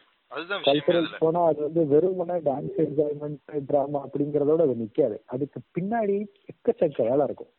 இப்போ எக்ஸாம்பிளுக்கு நான் சொல்றேன்னா நான் வந்து காலேஜ் செகண்ட் இயர்ல வந்து ரொம்ப நாள் கழிச்சு எங்க காலேஜ்ல வந்து கல்ச்சுரல்ஸ் பண்றாங்க. டிராமா போடணும்னு சொல்லிட்டாங்க. ஸோ ஃபர்ஸ்ட் டைம் வந்து நான் ஸ்கிரிப்ட் எழுதுறேன் அந்த காலேஜ்ல போயிட்டு. எனக்கு ஏன் இது இது ஏன் வந்து கேப்பபிலிட்டி டெவலப்மெண்ட் அப்படிங்கிற ஆங்கிள் நான் பேசுறேன் அப்படின்னா காலேஜ் பசங்க எல்லாரும் புதுசு ஒரு வருஷமா தான் அவங்க எல்லாத்துக்கும் தெரியும். யாருக்குமே ஸ்டேஜ் எக்ஸ்பீரியன்ஸ் கிடையாது. ஆனா நான் எல்லாத்தையும் திரட்டி நான் சொல்றேங்கிற ஒரே விஷயத்துக்காண்டி நடிக்கிறதுக்கு எல்லாரும் வந்து நடிப்பே வராதவனுக்கு எல்லாம் நடிப்பு சொல்லி கொடுத்து அவங்க எல்லாம் வச்சு நடிக்க வச்சு பிரைஸும் ப்ரைஸும் வாங்கிட்டோம் செகண்ட் இயர்ல அது அதுல வந்து இன்டைரக்டா எனக்கு என்னென்ன டெவலப் ஆச்சு அப்படின்னா மேஜர் ஸ்கில் வந்து பீப்புள் மேனேஜ்மெண்ட் எப்படி ஒருத்தரை மேனேஜ் பண்ணணும் அப்படிங்கறத வந்து கத்துக்கிட்டது வந்து அந்த ஸ்கிட்ல தான். ஏன்னா கூட இருக்கிறவன் எல்லாம் அவன் கூட படிச்சவன். நாங்க ஒரு பன்னெண்டு பேர் என்னமோ சேர்ந்து ஸ்கிட்டு போடுறோம். ஸ்கிட்டு போடும்போது ஒவ்வொருத்தருக்கும் ஒவ்வொரு திறமை இருக்கும். ஒருத்தனுக்குலாம் நடிக்கிறது வந்து ரொம்ப இயல்பாவே வந்துச்சு. ஒருத்தனுக்கு நடிப்பு வரவே இல்லை. சுட்டு போட்டாலும் வரவே இல்லை. அவனுக்கு வந்து ஒரே ஒரு டைலாக் தான். அதனால அவன் வந்து கண்ட மேனிக்கு கஷ்டப்பட்டுக்கிட்டு இருந்தான். ஸோ அதாவது ஒவ்வொருத்தனுக்கு எப்படி எப்படி செஞ்சா அவன அவனோட திறமையை வெளியே கொண்டு வர முடியும். எப்படி எப்படி அவன்கிட்ட வேலை வாங்கணுங்கிறது தான் பேசிக்கான பாட்டம் லைனே அதுல. அத வந்து கத்துக்கிட்டது வந்து அந்த ஸ்கிட்ல தான். இப்போ எல்லாருமே புதுசு. எல்லாருக்கும் புதிய அனுபவம்லாம் கிடையாது. பட் இருந்தாலும் ஒண்ணுமே இல்லாத ஒரு விஷயத்துல இருந்து ஒரு டீமை உருவாக்கி அதுவும் ஒரு வின்னிங் டீமை உருவாக்குறது அப்படிங்கறத வந்து அதுலதான் கத்துக்கிட்டேன். அது அது முடிச்சதுக்கு அப்புறம் ஸ்கிட்டா இவன் சூப்பரா பண்ணுவான்பா அப்படிங்கிற ரேஞ்சுக்கு ஃபேமஸ் ஆயாச்சு. அப்பவே வந்து மேனேஜருக்கான விதை அங்கேயே விழுந்துருச்சு. இல்ல அதுக்கப்புறம் கண்டினியூஸா ரெண்டு மூணு ஸ்கிட் நான் போட்டேன் வின் பண்ணேன். அதுவும் இல்லாம காலேஜ்ல ஒரு தேர்ட் பார்ட்டி ஈவெண்ட் வேற ஏதோ ஒரு விஷயத்து ஃபங்க்ஷன் வந்து காலேஜில் நடந்துச்சு. வேற ஏதோ ஒரு ஆர்கனைசேஷனோட ஃபங்க்ஷன் அதுலயும் வந்து எங்களை ஸ்கிட் போடுறதுக்கு கூப்பிட்டாங்க. சிறப்பு விருந்தினரா போய் நாங்களும் ஸ்கிட் போட்டோம். ஆனா இதுல முக்கியமான விஷயம் என்னன்னா நான் ஸ்கூல் படிக்கிற வரைக்கும் நான் ஸ்டேஜ்ல இருந்து கிளாப்ஸ் வாங்கிட்டு இருந்தேன்.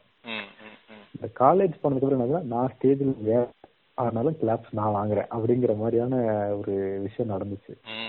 நான் தான் பண்ணணும்னு அவசியம் இல்லை. இன்னொருத்தனையும் என்னால பண்ண வச்சு முன்னேற்றி கொண்டு வர முடியுன்ற விஷயத்த உணர்ந்த டைம் வந்து காலேஜ் இதுதான் வந்து. நம்மளோட ஃபர்ஸ்ட் பார்ட்டிசிபேஷன் அப்படின்றது ஒரு பின்ன ஒரு மைல்கல்ல அது. உங்க இது வந்து ஒரு பெரிய வாஸ்டான ஏரியா இல்லையா? கல்ச்சரல்ஸ் நடக்கிறது வந்து உங்க காலேஜ்லயே நாலு வருஷத்துக்கு மேல இருக்கும். ஸோ நாலு வருஷம் மினிமம் பார்த்தாலும் நாலு இயர் ஆச்சு இருக்கும். அந்த. அதை தவிர்த்து வேற எங்கேயாச்சும் நீங்க ஈவெண்ட் போயிருப்பீங்க அதுக்கப்புறம் நீங்க பிஜி வேற ரெண்டு வருஷம் பண்ணீங்க அதுல ரெண்டு வருஷம் அப்படி இப்படின்னு பார்த்தப்ப நிறைய ஈவெண்ட் இருந்தாலும் மறக்கவே முடியாத மாதிரி ஒரு சில நிகழ்வுகள் இருக்கும்ல அதை பத்தி கொஞ்சம் சொல்லுங்க.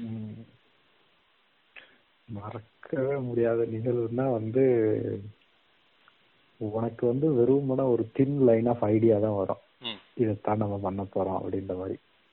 அதுக்கப்புறம் அதுக்கு உட்கார்ந்து பிளான் பண்ணணும். ஒன்று ஒன்றா இப்படி பண்ணணும். இந்த ஆஸ்பெக்ட் இப்படித்தான் நடக்கணும். இந்த ஆஸ்பெக்ட் இப்படித்தான் நடக்கணும் அப்படின்ட்டு. ம். இந்த மாதிரி முக்கியமான ஈவெண்ட் அப்படின்னா நான் வந்து எம்பிஏ படிக்கும்போது ஆபரேஷன்ஸ் கிளப்ல இருந்தேன். ஆல் இந்தியா ஃபங்க்ஷன் நடக்கும். இந்தியாவில் உள்ள எல்லாரும் பங்கெடுத்துக்கிடுவாங்க எல்லா பார்ட்டிசிபேஷன்ஸ் இருக்கும் எல்லாமே. அதுதான் வந்து ஃபர்ஸ்ட் ஃபர்ஸ்ட் ஆல் இந்தியா ஸ்கேல்ல நான் பண்ற ஈவெண்ட். எங்க எங்க அதாவது ஈவெண்ட் நடத்தணும் அப்படிங்கிறது வந்து அதாவது என்னன்னா பொ- பொதுவா காம்படிஷன்ஸ்லாம் நடத்தணும் அது வந்து என்னோட ரெஸ்பான்சிபிலிட்டின்னு எனக்கு கொடுத்தாங்க ஃபர்ஸ்ட் டைம் நான் ஆல் இந்தியா ஈவெண்ட் கண்டக்ட் பண்றேன் ம். இன்ஜினியரிங் முடிச்சுட்டு இது வரைக்கும் சும்மா டிராமா போட்டு இருந்தேன்னா டெக்னிக்கலா ஒரு ப்ரொஃபஷனலா ஒரு ஈவெண்ட் கண்டக்ட் பண்றேன் ம். அப்போ வந்து என்னோட ஈவெண்ட்டுக்காண்டி உட்காந்து நான் பிளான் பண்ணேன் இப்படி பண்ணணும். இந்த ஈவெண்ட் இப்படிதான் ட்ரிப் பண்ணணும் அப்படிங்கிற மாதிரி ஒவ்வொரு விஷயமா பிளான் பண்ணோம். இந்த ஈவெண்ட் இந்த டைம்ல நடக்கணும். எனக்கு இத்தனை வாலண்டியர்ஸ் வேணும். இந்த வாலண்டியர்லாம் இந்த இந்த வேலை பார்க்கணும். இத்தனை மணிக்கு நான் ஈவெண்ட் ஆரம்பிப்பேன். இத்தனை மணிக்கு நான் முடிப்பேன். இதுக்கு நடுவுல நான் இந்த இந்த டைம்ல எனக்கு இந்தந்த எக்யூப்மெண்ட்லாம் வேணும். மைக் வேணும் ப்ரொஜெக்டர் வேணும். எத்தனை பேர் உட்காரணும் அவங்களுக்கு என்னென்ன வேணும் இது இதுல நீனே வந்து யோசிச்சு வேணும்னு டிமாண்ட் பண்ணியா? இல்ல கலந்து ஆலோசிச்சு இதெல்லாம் முடிவு பண்ணீங்களா? கான்செப்ட் வந்து கலந்தாலோசிச்சு முடிவு பண்ணது. மத்த மேனேஜிங் இண்டிவிஜுவலா இந்த ஈவெண்ட்டுக்கு இந்த இந்த விஷயம்லாம் எனக்கு வேணும் அப்படிங்கறதெல்லாம். பண்றது. இல்ல அதெல்லாம் தேவைன்னாலே உனக்கு பெரிய விஷன் எப்படி அப்ரோச் பண்ணணும் ஐடியா இருந்ததெல்லாம் அதெல்லாம் மூவ் பண்ண இது இது இதெல்லாம் வந்து உனக்கு எப்படி சொல்றதுன்னா இதெல்லாம் அக்கடமிக்கலா நீ எவ்வளவோ பெரிய ஆளா இருக்கலாம். ஆமா கரெக்ட் ஆனா இது வந்து இது வந்து உனக்கு தர மாட்டாங்க. இது வந்து உனக்கு வந்து நீ கல்ச்சுரல்ஸ் மாதிரி ஈவெண்ட்டுக்குள்ள போகாத வரைக்கும் இதெல்லாம் நீ வந்து கத்துக்கிட முடியாது. கத்துக்கிடலாம். பின்னாடி வேலைக்கு போனதுக்கு அப்புறம் ஆக்சுவலா களத்துல இருந்து கத்துக்கிறத விட முன்ன கூட்டியே இந்த மாதிரி ஒரு நாலஞ்சு இதுல கத்துக்கிட்டு அதுக்கப்புறம் வேலைக்கு போனோம்னா ரொம்ப யூஸ்ஃபுல்லா இருக்கும். ஏன்னா நம்ம அதாவது ஏட்டு சுரைக்கா கறிக்குலவான்னு முன்னாடியே சொல்லி வச்சிருக்காங்க. இந்த மாதிரி ஏட்டு முன்னோர்கள் புக்கு முட்டாள் மட்டும் இல்லையா? படிச்சு அவங்க முன்னோர்கள் ஒன்றும் முட்டாள் இல்லை. இந்த விஷயத்துல மட்டும் அப்படின்னு போட்டுக்கிடுவோம். இந்த இதுல என்ன விஷயம்னா முத தடவை நான் அது உள்ள போகும்போது தான் எனக்கு தெரியுது. ஓகே இது பண்ணும்போது இது தேவைப்படும் இது தேவைப்படும் இது தேவைப்படும். ஒவ்வொன்றா பண்ணி முடிக்கும் போது முதல்ல இந்த ஈவெண்ட் நடக்க போகுதுன்னா பார்ட்டிசிபென்ட்ஸ் வரணும் பார்ட்டிசிபென்ட் வர்றதுக்கு நீங்க எப்படி ப்ரொமோட் பண்ணணும் அப்படிங்கறதுல ஆரம்பிச்சு. பார்ட்டிசிபேஷன் ஃபர்ஸ்ட் எப்படி ஆல் இந்தியான்னு எத்தனையோ பேர் பார்ட்டிசிபேட் பண்ணுவான். என்னோட பர்டிகுலர் ஈவெண்ட்டுக்குலாம் முந்நூறுக்கு மேல பேர் பார்ட்டிசிபேட் பண்ணாங்க அவங்களெல்லாம் ஒவ்வொன்றா ஃபில்டர் பண்ணி. யாரு டாப் ஃபைவ மட்டும் எடுத்து அவனை எங்க காலேஜுக்கு கூப்பிட்டு. இந்த ஈவெண்ட்டை நடத்தி அவனுக்கு பிரைஸ் கொடுத்து அவன் திருப்பி அனுப்பணும்.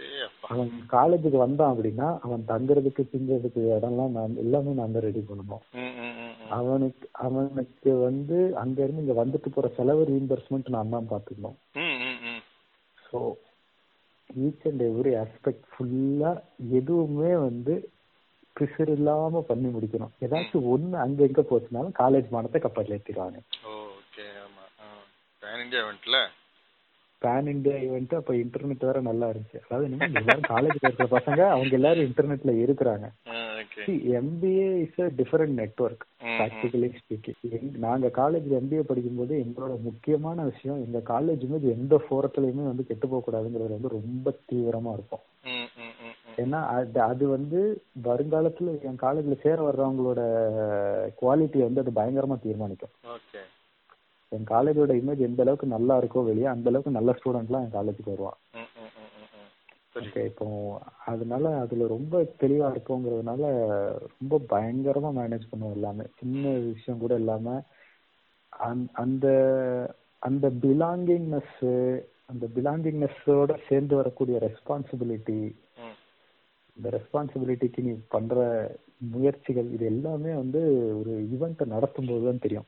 மறக்க முடியாத ஈவெண்ட் அது ஏன் அப்படின்னா முந்நூறு பேர் பார்ட்டிசிபேட் பண்ணாங்க. முந்நூறு டீம் ஆக்சுவலா முந்நூறு பேர் இல்ல முந்நூறு டீம் பார்ட்டிசிபேட் பண்ணாங்க இந்தியால. இருந்து ஒரு டீமுக்கு ரெண்டு பேர்.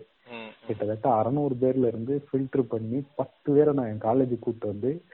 அவங்களுக்கு வந்து பஸ் டிக்கெட் எல்லாம் திருப்பி கொடுத்து சாப்பாடு எல்லாம் கரெக்டா அரேஞ்ச் பண்ணி அவங்களுக்கு ஈவெண்ட் முடிஞ்சதுக்கு அப்புறம் எப்படி ஈவெண்ட் இருந்ததுன்னு ஃபீட்பேக் எடுத்து.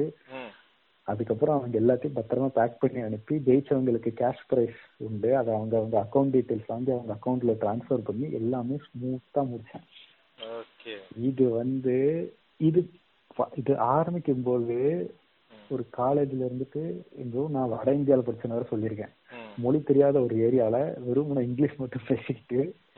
இத்தனை பேர்த்த மேனேஜ் பண்ணி இதை முடிக்க முடிக்க முடியுமான்னு யோசிச்சதுக்கு அப்புறத்துல இருந்து இதை முடிச்சதுக்கு அப்புறம் ஆல் இந்தியா லெவலுக்கு ஒரு ஈவெண்ட் பண்ணிட்டேன்டாங்கிறதுக்கு அப்புறம் ஒரு கான்ஃபிடன்ஸ் வருது. பாத்தீங்களா அதெல்லாம் தடவே முடியாது யாரும்.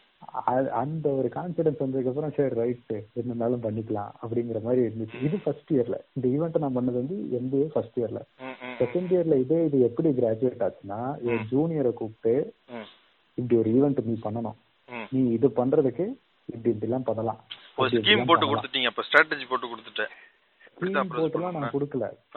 ஸ்கீம் போட்டு நான் கொடுக்கல. ஓகே. அவனுக்கு வந்து நான் ஒரு ஈவெண்ட் பண்ணணும்னு சொல்லுவேன். போய் யோசிச்சுட்டு வா. எதுவும். எங்கேயாச்சும் தட்டுச்சு கைட் அப்படி இருந்தா நான் கைடன்ஸ் கொடுப்பேன். இப்படி. பண்ணலாம். இந்த ஆஸ்பெக்ட் இப்படி. பண்ணலாம். அந்த ஆஸ்பெக்ட் இப்படி பண்ணலாம். ஸ்பூன் ஃபீட் பண்றது கிடையாது. அவங்களே யோசிக்க சொல்லிடுறது. அவங்க எனக்கு எப்படி என் சீனியர் வந்து என்னைய யோசிச்சு எல்லாம் பண்ண ஓ. வச்சாங்களோ அதே மாதிரி அவனை யோசிச்சு பண்ணும் ஸோ இது இது அந்த ஈவெண்ட் ஒரு சாதாரண ஈவெண்ட் மேனேஜ்மெண்ட்ங்கிறது என்னைய வேலை பார்க்கறதுல இருந்து வேலை வாங்குறது வரைக்கும் அப்படியே கிராஜுவேட் பண்ணி எடுத்துட்டு போச்சு. ஓகே ஓகே அந்த பயங்கரமான இது வந்து நீ கரிக்குலத்துக்கு வெளியே வந்தாதான் கத்துக்க முடியும். நீ வேலைக்கே போனாலுமே நீ பெரிய இன்ஜினியரா இருக்கலாம் பிஹெச்டியா இருக்கலாம் என்னன்னாலும் இருக்கலாம். நீ எந்த இடத்துல என்ன பண்றியோ அது டெக்னிக்கல் ஆஸ்பெக்ட்ஸ் நீ பண்ணலாம். ஆனா அந்த டெக்னிக்கல் ஆஸ்பெக்ட்ஸ் கரெக்டா வர்றதுக்கு உனக்கு எக்கச்சக்க பீப்புளோட சப்போர்ட் தேவைப்படும். உதாரணத்துக்கு நீ பெரிய சயின்டிஸ்டா இருக்கலாம். சரியா? உனக்கு வந்து ஒரு மோட்டர் வாங்கி ஓட்டணும். ஏதோ ஏதோ ஒண்ணு ஏதோ ஒரு பாட்டு என்னமோ. அதை வாங்கி நீ ஏதோ ஒரு வேலை பார்க்கணும் அப்படின்னு நீ முடிவு பண்ணி அதை கரெக்டா கூட பண்ணலாம். ஆனா நீ பண்ணக்கூடிய அந்த விஷயத்துக்கு உனக்கு தேவையான பொருட்களை தர வேண்டியவன் வேற டிபார்ட்மெண்ட்ல இருப்பான். உனக்கு ஃபண்ட் அலோகேட் பண்றவன் வேற டிபார்ட்மெண்ட்ல இருப்பான். உனக்கு கைடா இருக்கிறவன் வேற டிபார்ட்மெண்ட்ல இருக்கான். இவங்க எல்லாத்தோட கூட்டு முயற்சி சேர்ந்துதான் உன்னோட ரிசல்ட் அதாவது ஒரு டீம் ஒர்க் அப்படிங்கிறது தான் வந்து எல்லா கம்பெனிலயுமே நடக்கும். போன தடவை நம்ம பேசின ஆஃபீஸ் எபிசோட்ல கூட நம்ம கத்து சொல்லியிருந்தோம். ஒரு கம்பெனிங்கிறது வந்து ஒரு பெரிய டீம் அவங்க எல்லாரும் ஒன்னா சேர்ந்து உழைச்சாதான் ஒரே கோலை நோக்கி போக முடியுன்ற மாதிரி தான் ஆனா அவங்க எல்லாரும் ஒன்னா நடக்கிறது எப்படி இவங்க எல்லாத்தையும் அணுகு அணுகணும்? எப்படி இவங்க எல்லாத்தையும் அனுசரிச்சு நீ பேசணும்? எப்படி ஒவ்வொருத்தர்ட்ட இருந்து வேலை வாங்கணும்? அப்படிங்கறத வந்து நீ தெரிஞ்சு வச்சிருந்த அப்படின்னா தான் வந்து முன்னாடி போக முடியும் இதில் நான் முக்கியமா என்னோட மொத பாஸ் நான் வந்து என்னோட மொத பாஸ் வந்து எனக்கு சொல்லி கொடுத்த ஒரு முக்கியமான லைஃப் லெசன் இதுதான். அவர் வந்து ஒரே ஒரு விஷயம் தான் சொன்னாரு. என்னன்னா skills can always be hired அதாவது உனக்கு ஒரு விஷயம் தெரியலையா? அதாவது இப்போ உனக்கு மேக்ஸ் தெரிஞ்ச ஒருத்தர் வேணுமா வேலைக்கு எடுத்துடலாம். உனக்கு பெரிய புத்திசாலி ஒருத்தர் வேணுமா வேலைக்கு எடுத்துடலாம். ஆனா இவங்க எல்லாத்தையும் மேனேஜ் பண்ற பாத்தியா? அந்த ஸ்கில்ல வந்து நீயா தான் வளர்த்துக்கணும். அது இருந்ததுன்னா போதும். மத்த எல்லா ஸ்கில்லையும் நீ ஹையர் பண்ணிக்கலாம் அப்படின்னாரு. அது வந்து நூத்துக்கு நூறு உண்மை. அதாவது என்னன்னா எப்படி வேலை வாங்கணும்னு உனக்கு தெரிஞ்சிருச்சுன்னு வச்சுக்கேன் தொழில் தெரிஞ்சவன நீ வேலைக்கு எடுத்துக்கலாம். இதுதான் வந்து பாட்டம் லைன் இதை நீ பண்ணணும் அப்படின்னா இது வந்து ஈஸியா கத்துக்கிறதுக்கு அதாவது பெரிய லாஸ் இல்லாம கத்துக்கிறதுக்கு ஒரே வழி கல்ச்சுரல்ஸ் மாதிரியான ஈவெண்ட்ஸ் தான். இப்ப நீங்க ஒரு அருமையான ஈவெண்ட் எப்படி வந்து உங்க கெரியரு உங்க கெரியருக்கு எவ்வளவு முக்கியமா இருக்கு உங்க லைஃபுக்கு எவ்வளவு முக்கியமா இருக்கு அப்படின்றது வரைக்கும் ரொம்ப ரிலேட்டபிளா கொண்டு வந்துட்டாங்க நான் வந்து இந்த வேற மாதிரி கொண்டு வரேன். இப்ப என்னோட சைடுல வந்து ரொம்ப மோஸ்ட் மெமரபுளான ஈவெண்ட் அப்படின்னா அது வந்து நிறைய இருக்கு. பட் ஏன் ஏன் நிறைய இருக்குன்னு சொல்ல வரேன்னா நான் வந்து சென்னை பக்கத்தில் இருக்க காலேஜில் படித்ததுனால கல்ச்சுரல்ஸுக்கு ஊராக போகிறது ஒரு ஹாபியாக வச்சுருந்தேன் நான். அது வந்து மெடிக்கல் காலேஜ் கல்ச்சுரல்ஸ் மட்டும்தானே கிடையாது. மெடிக்கலாக இருக்கட்டும் இன்ஜினியரிங்காக இருக்கட்டும் ஆர்ட்ஸாக இருக்கட்டும் எந்த காலேஜில் பெரிய காலேஜ் கல்ச்சுரல்ஸாக இருந்தாலும் அதை போய் அட்டன் பண்ணுறது வந்து அட்டன் பண்ணுறது அந்த அட்மாஸ்ஃபியரில் ஃபீல் பண்ணுறது வந்து ஒரு அது ஒரு எப்படி சொல் ஒரு ஜாலியான டைம் அது. டாக்டர் ஒரு நிமிஷம் இடைமறிக்கிறதுக்கு மன்னிக்கணும். அதாவது மேஜர் சிட்டில யாரு படிச்சாலுமே இது வந்து பண்ண வேண்டிய ஒரு முக்கியமான விஷயம். ஆமா. ஆனா என்ன விஷயம் தெரியுமா? இது கரெக்டான சொன்னீங்க. நான் பண்றேன்ல நான் வந்து தலைநகர்ல இருந்து கொஞ்சம் தள்ளி தான் இருக்கேன். நான் போவேன் எல்லா கல்ச்சர்ஸ்க்கும் பட்டு அந்த உள்ளூருக்குள்ள இருந்துகிட்டே யாரும் அந்த அவங்க காலேஜ் விட்டு வெளியே வர மாட்டாங்க அதுதான் ரொம்ப ஆடான விஷயம் அதுல. ஐஐடி பாம்பே இருக்கட்டும் ஐஐடி மெட்ராஸா இருக்கட்டும். ஐஐடி மெட்ராஸ் கல்ச்சரல்ஸ் பேர் எனக்கு தெரிஞ்சு சாரல் நினைக்கிறேன். சாரல்ங்கிற பேர்ல அவங்க கல்ச்சரல்ஸ் இருக்கும் ஐஐடி பாம்பே வந்து மூட் இண்டிகோ. மூட் இண்டிகோலாம் நடந்ததுன்னா ஐஐடி பாம்பே ஏரியாவே விழா கோலமா இருக்கும். எல்லா இடத்துல இருந்து வந்து பாத்துட்டு போவாங்க. என் வயசுலாம் வந்து அவங்க காலேஜ் டைம்ல ஐஐடில மூட் இண்டிகோ ப்ரோக்ராம் பார்க்கணும்னு சொல்லி குஜராத்ல இருந்து கிளம்பி இங்க வந்து அட்டன் பண்ணிட்டு போனாங்க. அந்த அந்த மாதிரி இடங்கள் போனா தானே உங்களுக்கு புது புது அனுபவம் கிடைக்கும்? இல்ல அங்க இல்ல இதுல விஷயம் என்னன்னா இந்த மாதிரி ஏன் இதெல்லாம் போகணும் அப்படின்னு சொல்லனா இதெல்லாம் ப்ரொஃபசர்ஸ் பண்றது கிடையாது. ஒண்ணு என்ன மாதிரி ஒரு ஸ்டூடெண்ட் தான் அந்த இடத்துல உட்காந்து இது பண்ணிட்டு இருப்பான். எப்படி நீங்க பண்ணீங்க? எங்க காலேஜ்லயும் நாங்க இதை பண்ணலாமே? அப்படிங்கிற ஐடியால இருந்து ஓ நீங்க வந்து எப்படி பண்ணலாம்னு யோசிக்கிறீங்க? நான் என்ன சொல்றேன்னா நான் எப்படி பார்த்தேன்னா இதெல்லாம் ஒரு ஜாலியான ஈவெண்ட் இப்படி எல்லாம் ஒரு விஷயம் இருக்குன்னே தெரியாம நீ எப்படி இருக்கலாம்? எக்ஸாக்ட்லி ஒரு ஒரு காலேஜ் இருக்கு. இப்போ மேக்சிமம் உங்க ப்ரொஃபஷன்ல இருக்க ஒரு காலேஜுகள் கூடயே நீங்க போட்டிக்கிட்டீங்கனாலும் அட்லீஸ்ட் அந்த ஈவெண்ட் ஏதாச்சும் நடந்த வச்சு inter college culturals inter college culturals ஏதாச்சும் நடந்துச்சுன்னா கூட நீங்க போய் பார்க்கணும். அப்படி பார்த்தேன்னா தானே உனக்கு ஓ இதை தாண்டி ஓ மூணு நாள் ஈவெண்ட்ல இந்த ஃபுட் கார்விங்கு குக்கிங்கு தாண்டியும் ஈவெண்ட் இருக்கா அப்படின்னு ஒரு டே டைம் ஈவெண்ட் இருக்கான்றது தெரிய தெரியணும்னாலுமே நாலஞ்சு இடத்துக்கு போயிட்டு வந்தா தானே தெரியும் எனக்கு எக்ஸாக்ட்லி எக்ஸாக்ட்லி இதோட இதோட முக்கியமான விஷயம் என்னன்னா ஒவ்வொரு காலேஜுக்கும் நீங்க போனீங்க ஒவ்வொரு இதுக்கும் போனீங்கன்னா அந்தந்த காலேஜ் அந்தந்த கேம்பஸுக்குன்னு ஒரு லைஃப் இருக்கும். ஒரு வே ஆஃப் பிஹேவியர் இருக்கும் ஒரு இது இருக்கும். அதெல்லாம் வந்து அப்படி போய் எக்ஸ்பீரியன்ஸ் பண்ணீங்கன்னா எக்ஸ்பீரியன்ஸ் இல்ல. அது நீங்க என்னதான் படிச்சாலும் போட்டோல பார்த்தாலும் நீங்க அந்த இடத்துல இருந்தா தான் உணர முடியும் சரியா? சோ இந்த மாதிரி வந்து நிறைய இடத்துக்கு போயிட்டு நான் நிறைய கல்ச்சர்ஸ் பார்த்தேன். ஒரு முக்கியமான மெமரபுளான ஈவெண்ட் வந்து என்னென்னா வந்து நான் ஒரு கொங்குமான் கொங்கு சைடில் ஒரு காலேஜுக்கு கல்ச்சரல்ஸ்க்கு போகிறோம் எங்கள் பேட்ச்லேருந்து ஐம்பது பேர். அஞ்சு நாள் பர்மிஷன் வாங்கிட்டு ஒரு பஸ் எடுத்துட்டு கிளம்பிட்டோம். மீடியல் காலேஜ் கல்ச்சர்ஸ்ன்ட்டு அங்கே போனால் வந்து கர்நாடகாலேருந்து காலேஜ் வந்திருக்கு பாண்டிச்சேரி காலேஜ் வந்திருக்கு தமிழ்நாட்டிலேருந்து நிறைய காலேஜ் வந்திருக்கு. எல்லாரும் வந்துச்சு. அந்த இடமே திருவிழா மாதிரி இருந்துச்சு. நிறைய பெக்குலியர் ஈவெண்ட்ஸ்லாம் இங்கே நான் கண்டு பார்த்தது. என்னன்னா அங்கே சாங் டெடிகேஷன் அப்படின்னு சொல்லி இந்தந்த காலேஜ் பசங்க இந்த காலேஜ் இருக்கவங்களுக்கு அப்படின்னு சொல்லி போடலாம். ரொம்ப ஜாலியாக இருக்கும். அந்த மாதிரி போடுவாங்க. அந்த கூட்டத்தில் என்னன்னா அது ஒரு ரொம்ப பாஷான பாலிஷான கூட்டங்க அது. நீங்க வர்றப்ப. அந்த கூட்டத்துல வந்து பருத்திவரன் பாட்டை போட்டு எல்லாரும் டபு டுபு டபு டுபுன்னு ஆட ஆரம்பிச்சதை பார்த்தோன்னே ஒரு காமெடி இருக்கும். அந்த மாதிரி ஒரு இடத்துல.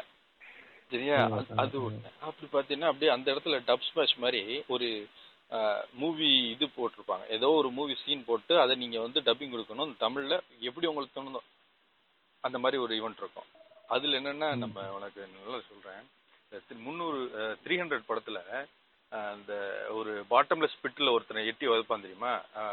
அந்த ஆமா, அந்த ரொம்ப சரியா? ஐகானிக்கான சீன் ரொம்ப. ஐகானிக்கான சீன் இல்லையா? ரொம்ப குரோதமான ஆக்ரோஷமான சீன் அது. ரொம்ப கோவம் வந்து ஒரு எப்படி சொல்ல சுதந்திரங்கிறது வந்து எவ்வளவு அடிமைத்தனம் இல்லாம இருக்கும் அப்படிங்கறத அதுதான் கரெக்ட் ஒரு அதை ஃபுல்லா. எம்பசைஸ் பண்ணி அது ஒரு ரோரிங்கான ஸ்பீச் அது. அந்த ஸ்பீச்சுக்கு வந்து நம்ம நம்ம காலேஜ் நம்ம மெடிக்கல் காலேஜ் நம்ம ஊர் மெடிக்கல் காலேஜ்காரங்க வந்து சரக்குக்கு சைடிஸ் இல்ல அப்படின்ற கான்செப்ட் எடுத்து பேசுனாங்க கடைசியில. சரியா? அந்த- அவன் அவன் கோவமா திரும்புவான். எல்லாம் பேசி முடிச்சுட்டு கோவமா திரும்பி வேகமா வசனம் விட்டு எட்டி மிதிப்பான் தெரியுமா. அவன் அந்த அந்த அந்த ஈவெண்ட்டுக்கும் அந்த டயலாக்குக்கும் அவன் இந்த சீனுக்கும் அப்படி ஒரு சீனுக்கு நான் எதிர்பார்த்ததே இல்லை. மயில்சாமி வந்து பார்த்து மயில்சாமி தான் அது கெஸ்டா வந்தாரு. வாயடைச்சிட்டாரு யாருப்பா நீங்கன்ட்டு. அப்படி இருந்தது. அதே இடத்துல வந்து ஃபேஷன் ஷோ இருக்கும். ஃபேஷன் ஷோ எல்லா காலேஜ் கல்ச்சர்ஸும் நடக்கும்ல அதுல கர்நாடகா காலேஜ் ஃபேஷன் ஷோ எல்லாம் பார்த்து அந்த பொண்ணுங்கெல்லாம் பார்த்து பான்னு வாய்ப்புல உட்காந்துட்டு இருந்தோம். இது எல்லாமே வந்து அந்த காலேஜ் மெமரபிளா இருந்தாலும் தி மோஸ்ட் மெமரபிள் விஷயம் என்னன்னா வந்து அந்தந்த இடத்துல அப்பப்ப நம்மளுக்கு காதலும் அது என்ன ஒரு ரெண்டு நிமிஷம் இருக்கலாம் அஞ்சு நிமிஷம் இருக்கலாம் நாட்கள் இருக்கலாம் வாரங்கள் இருக்கலாம் மாதங்கள் இருக்கலாம். அதெல்லாம் வந்து அங்கங்கே நம்மளுக்கு க்ரஷஸ் வரும் சரியா. அங்கே போறப்போ வந்து அப்போ என்னன்னா வந்து இன்னைக்கு எ- அது எனக்கு மோஸ்ட் மெமரபிளான விஷயம் என்னவா இருந்ததுன்னா அந்த மாதிரி ஒரு ஒரு க்ரஷ் வந்தது தான் என்னன்னா அந்த அந்த பொண்ணு வந்து அந்த லோக்கல் காலேஜ் பொண்ணு. அப்படியே பார்த்தோம் பா பார்த்துட்டு இருந்தேன் ஓகே ஓகே இந்த பொண்ணு ரொம்ப சரி ரைட்டு நம்மளுக்கு ஏதோ பிடிச்சிருக்கு. எதுக்கு பிடிச்சிருக்கலாம்னு தெரியல. திடீர்னு பிடிச்சிருக்கு சரி பேசுவோன்ட்டு போயிட்டு சும்மா ஒரு பதினஞ்சு நிமிஷம் பேசணும் அவ்வளோதான் சும்மா பேசிட்டு இருந்தோம் அப்புறம் அப்படி சுத்தி சுத்தி அந்த க- மூணு நாலு நாள் அப்படியே சுத்திக்கிட்டே இருந்தோம். ஆனா வந்து அந்த ஃபோன் நம்பர் வாங்குற அளவுக்கு நம்மளுக்கு அப்போதைக்கு தைரியம் வரல. அது என்னமோ God. தெரியல ஏனோ புரியல. ஆமா அது வந்து நம்மளுக்கு அதாவது என்னன்னா முக்கியமான விஷயம் இதுல அதுதான். உங்களுக்கு ஒண்ணு ஒரு இடத்துல அது தோணுச்சு அப்படின்னா நீங்க அந்த இடத்துல செஞ்சுட்டீங்கன்னா வச்சுங்க பின்னாடி அதை ரெக்ரெட் பண்ண தேவையில்லை. ஏன் சொல்றேன்னா இப்ப அந்த இடத்துல எனக்கு வந்து அந்த மாதிரி ஒரு க்ரஷ் இருந்தது. பேசணும் கிளம்பணும் சுத்தி சுத்தி வந்தோம் அப்படியே போயிடுச்சு இல்லையா? அது ஜாலியா அந்த டயத்துல இருந்தது. இருந்தாலும் நீங்க அந்த இடத்துல இருந்து நீங்க வெளியே வர்றீங்க. அந்த கல்ச்சுரல் ஈவெண்ட் விட்டு நீங்க காலேஜுக்கு போக ஆரம்பிச்சிட்டீங்கன்னு வச்சுங்க மனசு ஓட்டம் மாறிடும். ஓகே சரி நைட்டு நம்மளுக்கு இதெல்லாம் தேவையில்லைங்க. நம்ம போய் படிக்கிற வேலையா பார்ப்போங்க. அப்படின்னு சொல்லி வேற மாதிரி டிவியேட் ஆயிரும். அதெல்லாம் நம்மளுக்கு தோணாது. பெருசாக வராமல் போயிடும் போயிடும் அதெல்லாம் பெருசாக நம்ம கண்டுக்காம போக வேண்டிய நிலைமை வந்துடும் அந்த மாதிரி சூழ்நிலையும் மாறிடும்.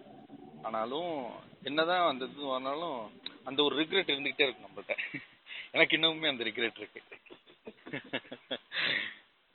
அது ஒரு இது. நான் ஒரு மூணு மூணு மெமரபிள் ஈவெண்ட் சொல்லணும்னு நினைச்சேன். அதுல ஒன்று இது. ரெண்டாவது சொல்றேன். ரெண்டாவது வந்து பாண்டிச்சேரியில் ஒரு மெடிக்கல் காலேஜ் கல்ச்சரல்ஸ் அதுல வந்து இவங்களும் வந்திருந்தாங்க. இது பேராமெடிக்கல் காலேஜஸ் வந்திருந்தாங்க. பேராமெடிக்கல் காலேஜ் வச்சிருந்தாங்க. ஸோ பயங்கரமான கூட்டம். கிட்டத்தட்ட இருபது முப்பது முப்பது காலேஜ் கிட்ட பார்ட்டிசிபேட் பண்ணியிருந்தாங்க. தெரியாது? அங்கே வந்து கர்நாடகாலேருந்து வந்துட்டாங்க தமிழ்நாடு கே- பாண்டி அப்புறம் தெலுங்கானால ஆ இப்போ ஆந்திரா ஆந்திரால இருந்து காலேஜஸ் வந்துச்சுன்னு நினைக்கிறேன். அதெல்லாம் வந்திருந்தாங்க. பயங்கரமா இருந்தது ஈவெண்ட் பாண்டி வேற இல்லையா? பயங்கரமா என்ஜாய் பண்ணிட்டு இருந்தாங்க எல்லாருமே. ஆனா என்னன்னா இதுவுமே வந்து ஒரு ஹைஃபையான க்ரௌடு இது வந்து ஓப்பன் ஸ்டேஜில் தான் இருந்தது. ஓப்பன் ஸ்டேஜில் வச்சு அது வரைக்கும் வந்து எப்படி சொல்ல ஹைஃபைனா எப்படி ஹைஃபைனா உடைகள்ல மட்டும் டைப் இல்லை பாட்டு கேட்கறதே ஹாரிஸ் ஜெயராஜ் பாட்டு தான் கேட்பாங்க. ஓ அந்த மாதிரி எலைட்டான ஹாரிஸ் ஜெயராஜ் ஹாரிஸ் ஜெயராஜே லைட்டா நீ கும்தலக்கடி கானா கேட்கறதுல இருந்து ஜூன் போனால் ஜூலை காட்டுன்றது அது ஒரு எலைட் வேற லெவல் அது. சரியா? ஸோ அந்த அட்மாஸ்பியர் வந்து அந்த மாதிரி ஒரு இலைட்டான அட்மாஸ்பியர் அந்த அட்மாஸ்பியர்ல என்னாச்சு? ஒரு சி- திடீர்னு ஏற்கனவே ப்ரோக்ராம் ஈவெண்ட்டாக ஒன்று போய்கிட்டே இருக்கு. திடீர்னு நடுவில் என்ன ஆயிடுச்சு அப்படின்னா ஸ்பெஷல் ஈவெண்ட்னு அனௌன்ஸ்மெண்ட் போட்டு பச்சை பாஸ் காலேஜ்லேருந்து நம்ம ஸ்டூடெண்ட்ஸ் வந்து இப்போ பெர்ஃபார்ம் பண்ணுவாங்க அப்படின்னு சொல்லிட்டாங்க. என்னடா இது சம்பந்தமே இல்லாமல் பச்சை பாஸ் காலேஜ்லேருந்து யாரோ வர்றாங்க அப்படின்னு சொல்லிட்டு நாங்கள் பார்த்துட்டே இருக்கோம். இருக்கிறோம்ப்பா இல்லை இல்லைனாலும் ஒரு அறுநூறு எழுநூறு பேர் இருக்கோம். ஓப்பன் ஸ்டேஜ் சரியா. எழுநூறு பேர் நின்றுட்டு இருக்கோம். அதாவது சட்டை போட்டு பேண்ட் போட்டு தலையில உரும உருமா கட்டிட்டு கையில பறையோட வர்றாங்க. பத்து பேர் வர்றாங்க. அடிக்கிறாங்க அடி ஆடே எப்பா அப்பதான் தெரிஞ்சுச்சு நம்ம என்ன- பாட்டு? யாரு என்ன சொல்லிருப்பா கரெக்டா சங்கர் மாதவன் பாட்டி. அது டக்குன்னு ஞாபகம் மாட்டேங்குது. மச்சான் பேரு மதுரை, மதுரை. படத்துல. மதுரை படத்துல. அது எப்படின்னா எப்படி சொல்றேன் பாருங்க. பறை அடிக்க ஆரம்பிச்சோடனே அந்த ஏரியாவே ஆடுதுய.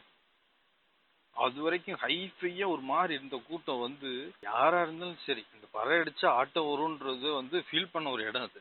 வரன்ட்டேன் அதெல்லாம் பார்த்து. ஒரு செகண்ட் இல்ல இல்ல. அது ரிதமுக்கே உண்டான ஃபீல் அது. அது எந்த அது வந்து ஒரு சில கல்ச்சரல்ஸ்ல நானும் போயிருக்கேன். அதுல லைவ் இன்ஸ்ட்ருமெண்ட்ஸ் இருக்கும். லைவ் இன்ஸ்ட்ருமெண்ட்ஸ் இருந்தாலே அந்த மூடு செட்டிங்கே வேற மாதிரி மாறிடும். நீ ரெக்கார்டா ஒரு சிடில ஒரு பாட்டு போடுறதுக்கும் அதே இது ஒரு இன்ஸ்ட்ருமெண்ட்ல வாசிக்கிறதுக்கும் விஷயம் என்னன்னா அதே நாள் தான் ஆர்கெஸ்ட்ரா நடந்தது. ஒவ்வொரு ட்ரூப்பும் ஒவ்வொரு காலேஜ் ட்ரூப்பும் வந்து லைவ் பெர்ஃபார்மன்ஸ் டூயட்ஸ் எல்லாம் பாடி போயிட்டு போயிட்டே இருக்காங்க. அதுக்கு நடுவுல தான் இந்த பாட்டு வந்துச்சு. அதுதான் விஷயமே இங்க. நீங்க வந்து பாட்டு. பாடம் இல்ல ஒண்ணும் இல்ல. அடிக்க ஆரம்பிச்சாங்க. அடுத்த இருபது நிமிஷம் அவ்வளவுதான். அந்த ஏரியாவே கலங்கிருச்சு. அதான் அதாவது. அந்த இசை வந்து எல்லா பார்டரையும் கிராஸ் பண்ணணும்னு உணர்ந்த தருணம் அது. ரிதம் இஸ் லைஃப் அப்படின்ற மாதிரி. ஆமா ஆமா அது ஒரு பயங்கரமான. இன்னொன்னு வந்து இது வேணா ஒரு சின்னதா சொல்லிடுறேன். கடைசியா வர்றது என்னன்னா நான் வந்து இன்ஜினியரிங் காலேஜ் கல்ச்சரல் சொன்னு என் ஃப்ரெண்டு ஒருத்தங்க சென்னையில படிச்சுட்டு இருந்தாங்க அவன் காலேஜில் கூப்பிட்றப்ப அவன் கூப்பிட்டான்னா நான் போயிட்டு வந்தேன். ஒரு கல்ச்சரல்ஸ் போனேன். அவங்க காலேஜ் வந்து எப்படின்னா இந்த நம்ம இந்த காதலி சோப்பது எப்படிலாம் படம் எடுத்தாங்கல்ல அந்த படத்துல வர்ற காலேஜ் அது. சரியா? அந்த மாதிரி அது ஒரு பெரிய காலேஜ் தமிழ்நாட்டிலே பெரிய காலேஜ் அது. அட்மாஸ்பியர்லாம் பார்த்தா ப்ராப்பரா காலேஜ் மாதிரி இருக்கும். காலேஜ்னா நம்ம மனசுல ஒரு எண்ணம் இருக்குல்ல ஓ இப்படிதான் இருக்கும். இங்கே புல்வெளி இருக்கும். இங்கே கிளாஸ் ரூம் இருக்கும். இங்கனக்குள்ள மரம் இருக்கும். நடுவில் இங்கே மியூரல் பெயிண்டிங்லாம் இருக்கும். இந்த மாதிரி இருக்கும்ல. அந்த மாதிரி ப்ராப்பரா இருக்க காலேஜ் அது. சரியா? அந்த காலேஜ் கல்ச்சரல்ஸ் போனா உள்ள நான் உள்ள போறேன் பிளாஸே இப்போ வந்து ரேப் பண்ணிட்டு இருக்காப்ல. என்னடா என்னடா புதுசா இருக்கு. இந்த நம்மளுக்கு இதெல்லாம் பழக்கம் இல்லையே அப்படின்னு சொல்லி உள்ள போறோம். அனிருத் அப்பதான் வந்து மியூசிக் டைரக்டர் வந்தாப்புல அவர் வந்து குலவரி பாட்டுலாம் பாடிட்டு இருக்காப்புல ஆ, சரி ஓகே. இது ஒரு நல்ல ஈவெண்ட்டா இருக்கு. அப்படின்னு சொல்லிட்டு நைட்டு நம்மளுக்கு ஜாலியா இருக்கலாம் அப்படின்னு சொல்லிட்டு போனா இவங்க குரூப் ஒரு ஒரு பத்து பேர் இருக்காங்க. ஒரு ஆறு ஏழு பொண்ணுங்க இருக்காங்க. மூணு நாலு பசங்க இருக்காங்க. அப்படி உட்காந்துட்டு இருக்கோம். பயங்கர குத்துப்பாட்டு போட்டுட்டு இருக்காங்க ஃபுல்லா அது டிஜே நைட்டுன்னு பேர் வச்சுட்டு காலில் போட்டுட்டு இருந்தாங்க. ஃபுல்லா குத்துப்பாட்டு. சரியா? ஃபுல்லா குத்துப்பாட்டு. எல்லாரும் ஆடிக்கிட்டே இருக்காங்க. நம்மளுக்கு புது அட்மாஸ்பியர் இவங்க யாரையுமே நம்மளுக்கு தெரியாது. இல்ல யாரையுமே நம்மளுக்கு தெரியாதுன்னு ஒரு ஃப்ரீடம் இருந்தாலும் எனக்கு இவங்கள தெரியும். இவங்களுக்கு இவங்க எல்லாரையும் தெரியும். இப்ப நான் ஏதாச்சும் பண்ணேன்னா அவங்கள கேட்பாங்கல்ல அதனால சரி நம்மளுக்கு வந்து ரிசர்வ்னஸ் இருக்கும் அந்த இடத்துல. சரியா ஒரு ஹெசிடன்சி இருக்கும். சரின்ட்டு நம்ம ஒரு மாதிரி லைட்டா சரி ரைட்டு மூமெண்ட் அப்படி கேட்டு தலைய தலைய ஆடிட்டு லைட்டா அப்படியே விட்டுக்கிட்டே இருந்தோம். ஒரு பக்கத்துல இருந்த பொண்ணு பயங்கரமா டான்ஸ் ஆடிட்டு இருக்கு. பயங்கரமா டான்ஸ் ஆடிட்டு என்ன டான்ஸ்லாம் ஆட மாட்டீங்களா அப்படின்னு இல்லைங்க அதெல்லாம் ஒரு அதுக்கெல்லாம் ஒரு மூடு வேணுங்க. அப்பதானே நம்ம அதெல்லாம் டான்ஸ் ஆட முடியும். டான்ஸ் ஆடுக்கிறதுக்குலாம் என்னங்க மூடு மூடு வேணும்? ஜஸ்ட் கோ வித் இட் அப்படின்னுச்சு. திடீர்னு அப்படியே சம்மட்டி அடிச்சு அடி அடிச்ச மாதிரி இருந்துச்சு அது. அதெல்லாம் ஒரு பெரிய. பிலாசபி தப்புன்னு சொல்லி கடந்துருச்சு அந்த பொண்ணு. ஆமா ஆமா அந்த சிங்கமுத்து அடிச்ச மாதிரி பட்டார் பட்டார்னு திரும்புவாரு அந்த மாதிரி அந்த அதாவது நீங்க ரொம்ப ஒரு விஷயத்த ஸ்ட்ரெஸ் பண்ணிட்டுலாம் இருக்க வேண்டிய தேவையில்லை. அந்த இடத்துக்கு போனீங்கன்னா அது தானா வரும்னா அதோட சேர்ந்து எசைஞ்சு போயிடணும். அதுதான் வந்து கரெக்டான விஷயமா இருக்குன்னு சொல்லிட்டு ஒண்ணு சொல்லி முடிச்சோன்னே ஆட ஆரம்பிச்சதுதான் அடுத்து ஒரு இருபது முப்பது நிமிஷம் டான்ஸ் ஆடிட்டே இருந்த அந்த குரூப் அது ஒரு பயங்கரமான ஜாலி ஈவெண்ட் ஆனா அந்த பொண்ணு சொன்னதுதான் அந்த ஈவெண்ட்ல எனக்கு நல்லா ஞாபகம் இருக்கிறது. இல்ல இல்ல. அது என்ன சொல்றது? அது கோ வித் த ஃப்ளோ அப்படிங்கிறது வந்து அதான். அதாவது அது வந்து எப்படி சொல்றது? அது வந்து ஒரு லிமிட் இல்லாத ஒரு ஏரியா. நார்மலா நீங்க இருக்கிற நீங்க சொன்ன இந்த ஏரியாஸ்ல எல்லாம் எல்லாமே உனக்கு டைம் லிமிட் இருக்கும். பீரியடா இவ்வளவு டைம்ல இருக்கணும்? பரீட்சையா இவ்வளவு டைம்ல இருக்கணும். பிரேக்கா இவ்வளவு டைம்ல இருக்கணும்? அப்படிங்கிற மாதிரி இருக்கும்போது இப்படித்தான் நீ இருக்கணும். இந்த இடத்துல இப்படித்தான் இருக்கணும் அப்படித்தான் இருக்கணும்ன்றதுல இருந்து முடிஞ்சு. இந்த இடத்துல நீ என்ஜாய் பண்ணணும்டா. அப்படிங்கிற ஒரு இடத்துக்கு அது வந்துரும். அதான் அவ்வளவு பெரிய பிலாசபிய பட்டீர்னு சொல்லி கடந்துட்டாங்களா அந்த பொண்ணு? என்னால ஐயோ ஐயோ. அத அப்ப கூட நான் அதை யோசிக்கல. வர்றப்போ எல்லாம் யோசிச்சேன் ஏய் என்னடா இப்படி ஒரு விஷயத்த சொல்லிடுச்சு இந்த பொண்ணு? இது எல்லாத்துக்குமே உபயோகமான விஷயமாச்சு இதை எப்படி சட்டுன்னு சொல்லி கடந்துடுச்சேன்னு சொல்லி எனக்கெல்லாம் ஒரு ஜென் நிலைக்கு போயிட்டேன் அதை கேட்டு.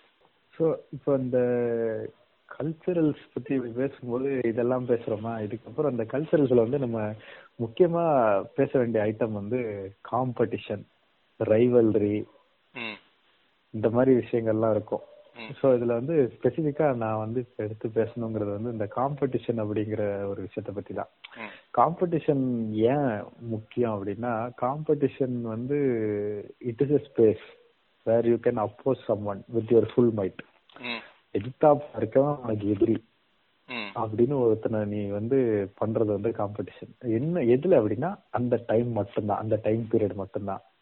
அந்த போட்டியோ அது நடைபெறுற வரைக்கும் எதிர்த்தாப்புல உள்ள எதிரி. முடிஞ்ச உடனே கங்க்ராச்சுலேட் பண்ணிட்டு ரெண்டு பேரும் நட்பாய் கிளம்பி போயிடுவாங்க ஸோ இந்த மாதிரி ரைவல் எபிக் ரைவல்ரிஸ்லாம் இருக்கும். ம். எம்பிஎஸ்ல வந்து குறிப்பா பார்த்தா எக்ஸல் அரை அப்படின்னு ஒரு இன்ஸ்டியூட் இருக்கு ஜாம்ஷெட்பூர்ல. லேபர் ரிசர்ச் இன்ஸ்டியூட் ரொம்ப ஃபேமஸான காலேஜ் அதே மாதிரி ஐஐஎம் கல்கட்டா இந்த ரெண்டு இன்ஸ்டிடியூட்டுக்குமே பயங்கரமான ரைவல்ரி இருக்கும். வருஷக்கணக்கான பரம்பரை பரம்பரையா தலைமுறை தலைமுறையா உண்டான ரைவல்ரி மாதிரியான ஒரு ரைவல்ரி எல்லா பெரிய எம்பிஏ காலேஜ்ல உள்ளவங்களும் இந்தியா பூரத்துல இருந்து எக்ஸ்எல்ஆர்ஐல கூடுவாங்க காம்படிஷன் அட்டன் பண்ணுவாங்க கிளம்பி போவாங்க. அதுக்கு ஃபர்ஸ்ட் இயருக்கு வந்து போயிருந்தேன். ஃபர்ஸ்ட் இயர் நான் போயிட்டு பார்த்துட்டு அதாவது இந்தியாவில் உள்ள எல்லாருமே வந்திருப்பாங்க. அரேஞ்ச்மெண்ட்லாம் வேற லெவலு ஹாஸ்டல்லாம் வேற லெவல் எல்லாமே பய- பயங்கரமா இருக்கும். அந்த நான் பார்த்துட்டு ரொம்ப இம்ப்ரெஸ் ஆகி செகண்ட் இயர்ல இதுக்காண்டியே ஒரு காம்படிஷன் ஜெயிச்சு ஃபைனல் அட்டன் பண்றதுக்காண்டி நான் அந்த காலேஜ் போனேன். ஸோ ரைவல்ரிக்கு வரும் ரைவல்ரி என்ன மேட்ரு அப்படின்னா எக்ஸ்எல்ஆரே ஐஏஎம் கல்கட்டாக்கும் பயங்கரமான ரைவல்ரி இதனால என்ன பண்ணுவாங்கன்னா ஐ எக்ஸ்எல்ஆர்ல இந்த ஈவெண்ட் நடக்கும்போது ஐஏஎம் கல்கட்டா பசங்க வர்றாங்க அப்படின்னு தெரிஞ்சிச்சுன்னா எக்ஸ்எல்ஆர்ல உள்ள எல்லா பயிலும் என்ட்ரன்ஸ்க்கு வருவான். ஐஏஎம் கல்கட்டா பஸ் வந்து நின்னு அதுல உள்ள பசங்க எல்லாம் இறங்கி நடந்து போற வரைக்கும் இவங்க வெல்கம் பண்ணுவாங்க அவங்கள. இறங்கி அவங்க ரெஜிஸ்டர் பண்ணி. இடத்துக்கு போற வரைக்கும் இறங்கி அவங்க ரெஜிஸ்டர் பண்ணி அவங்க இடத்துக்கு போற வரைக்கும் வெல்கம் பண்ணுவாங்க. வெல்கம்னா எப்படி வெல்கம் பண்ணுவாங்க? கிளி கிளி கிளி கிளின்னு கிழிப்பாங்க அவங்க காலேஜ இது இது இது மட்டும் இல்ல எக்ஸ்எல்ஆருக்கும் ஐஎம் கல்கட்டாக்கும் எங்கேயாச்சும் ஒரு மேட்ச் ஒரு டான்ஸ்ல ஒரு போட்டி சாங்ல ஒரு போட்டின்னா போதும்.